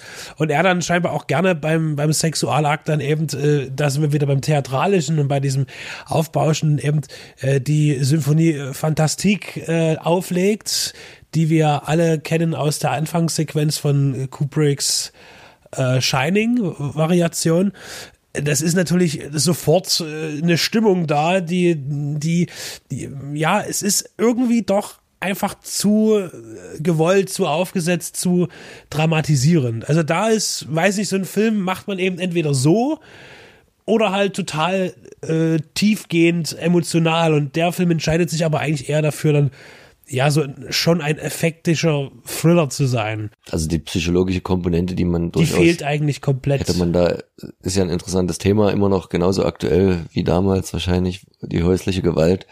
Und ja, aber hier hat man tatsächlich Hollywood gemacht und nicht was Kleines, aber Feines, Ruhiges und was ein bisschen mehr der Realität entspricht. Man wollte unterhalten, ist auch ganz gut gelungen. Wer hat denn hier eigentlich veröffentlicht in Deutschland? Was steht auf deiner Blu-ray 20? Es ist eine, Century eine Fox. Fox-Produktion aus. Es ist, es ist ein Studiofilm, äh, auch ein hochwertig produzierter, gar keine Frage. Aber das reicht jetzt hier nicht aus. Also äh, als wirklich wegweisenden oder äh, ja wirklich Standards erfüllten Thriller möchte ich ihn nicht bezeichnen. Vielleicht eher was für Julia Robert-Fans, die mal eine andere Rolle sehen wollen, nicht dass das kleine Mädchen. Wobei sie hat ja auch eben kurz zuvor Flatliners gemacht, den ich ja wiederum sehr gut finde, äh, auch mal als Horrorfilm. Ja, aber sie ist dann ja immer schnell wieder in das Komödienfach eingeritten. Sie hat natürlich auch an ernsteren Rollen versucht, auch dann mit Mary Riley oder wie das Aaron Brockovich. ne? ja, Vor Aaron. Brockovich ist ja, ja unheimlich gut gelungen. Das war ja auch Ja. ein Kassenerfolg weltweit. Äh, Und ich schaue mir den Film auch gerne an, weil sie, das, das ist wirklich ein sehr schönes Biopic, äh, Schrägstrich auch ein bisschen Justiz- und Ermittlungsgeschichte. Äh, Das funktioniert gut, aber sie war ja doch eher auf die Komödien gebucht und hier am Anfang hat es aber auch noch sehr gut funktioniert. Sie will eigentlich oder wollte auch vielseitig sein, ist ihr da jetzt nicht so sonderlich gut gelungen. Sie kann gut spielen, gar keine Frage. Sie sieht hübscher aus, es passt alles. Aber ich denke, diese tatsächlich facettenreichere Spiel ist ja dann auch erst später in den aktuelleren Dramen wirklich glaubhaft gelungen, für mich persönlich. Geschrieben wurde ihre Rolle übrigens für Jane Fonda. Weiß gar nicht, wie gut das funktioniert hätte. Und du hast irgendwie gelesen, Kim dass Basinger war auch im Gespräch, ja, also interessante. Fahrradketten-Variationen, wie das jetzt funktioniert hätte. Kim Basinger dadurch damals ja schon ein wenig äh, länger im Business, nicht nicht ganz so auf der großen Welle, aber es wäre auch ein ganz anderer Typ Frau gewesen, hätte man sich sicher auch vorstellen können. Wäre wahrscheinlich bei der Art von Film relativ egal gewesen, so wie er erzählt worden ist. Sie ist Ähm, ja schon sehr, also Julia Roberts ist eine sehr zerbrechliche Person Ja. in dem Film, die sich dann emanzipieren muss. Äh, Und, und da passt das schon ganz gut. Also bei Kim Basinger, gut, kann ich mir das auch vorstellen, aber hier ist es schon auf jeden Fall gut gewählt, gar keine Frage. Ja, also ein Film, der ja vielleicht auch wieder gar nicht so lange im Gedächtnis bleibt, dann vergisst man wieder, worum es ging und guckt sich dann nach ein paar Jahren doch mal wieder an.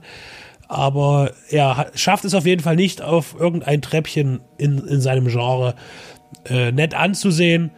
Reicht aus dem Fernsehen mal abends, aber ja, nicht überzeugend für uns, aber immerhin mit einer attraktiven jungen Julia Roberts. Das können wir dem Film nicht absprechen.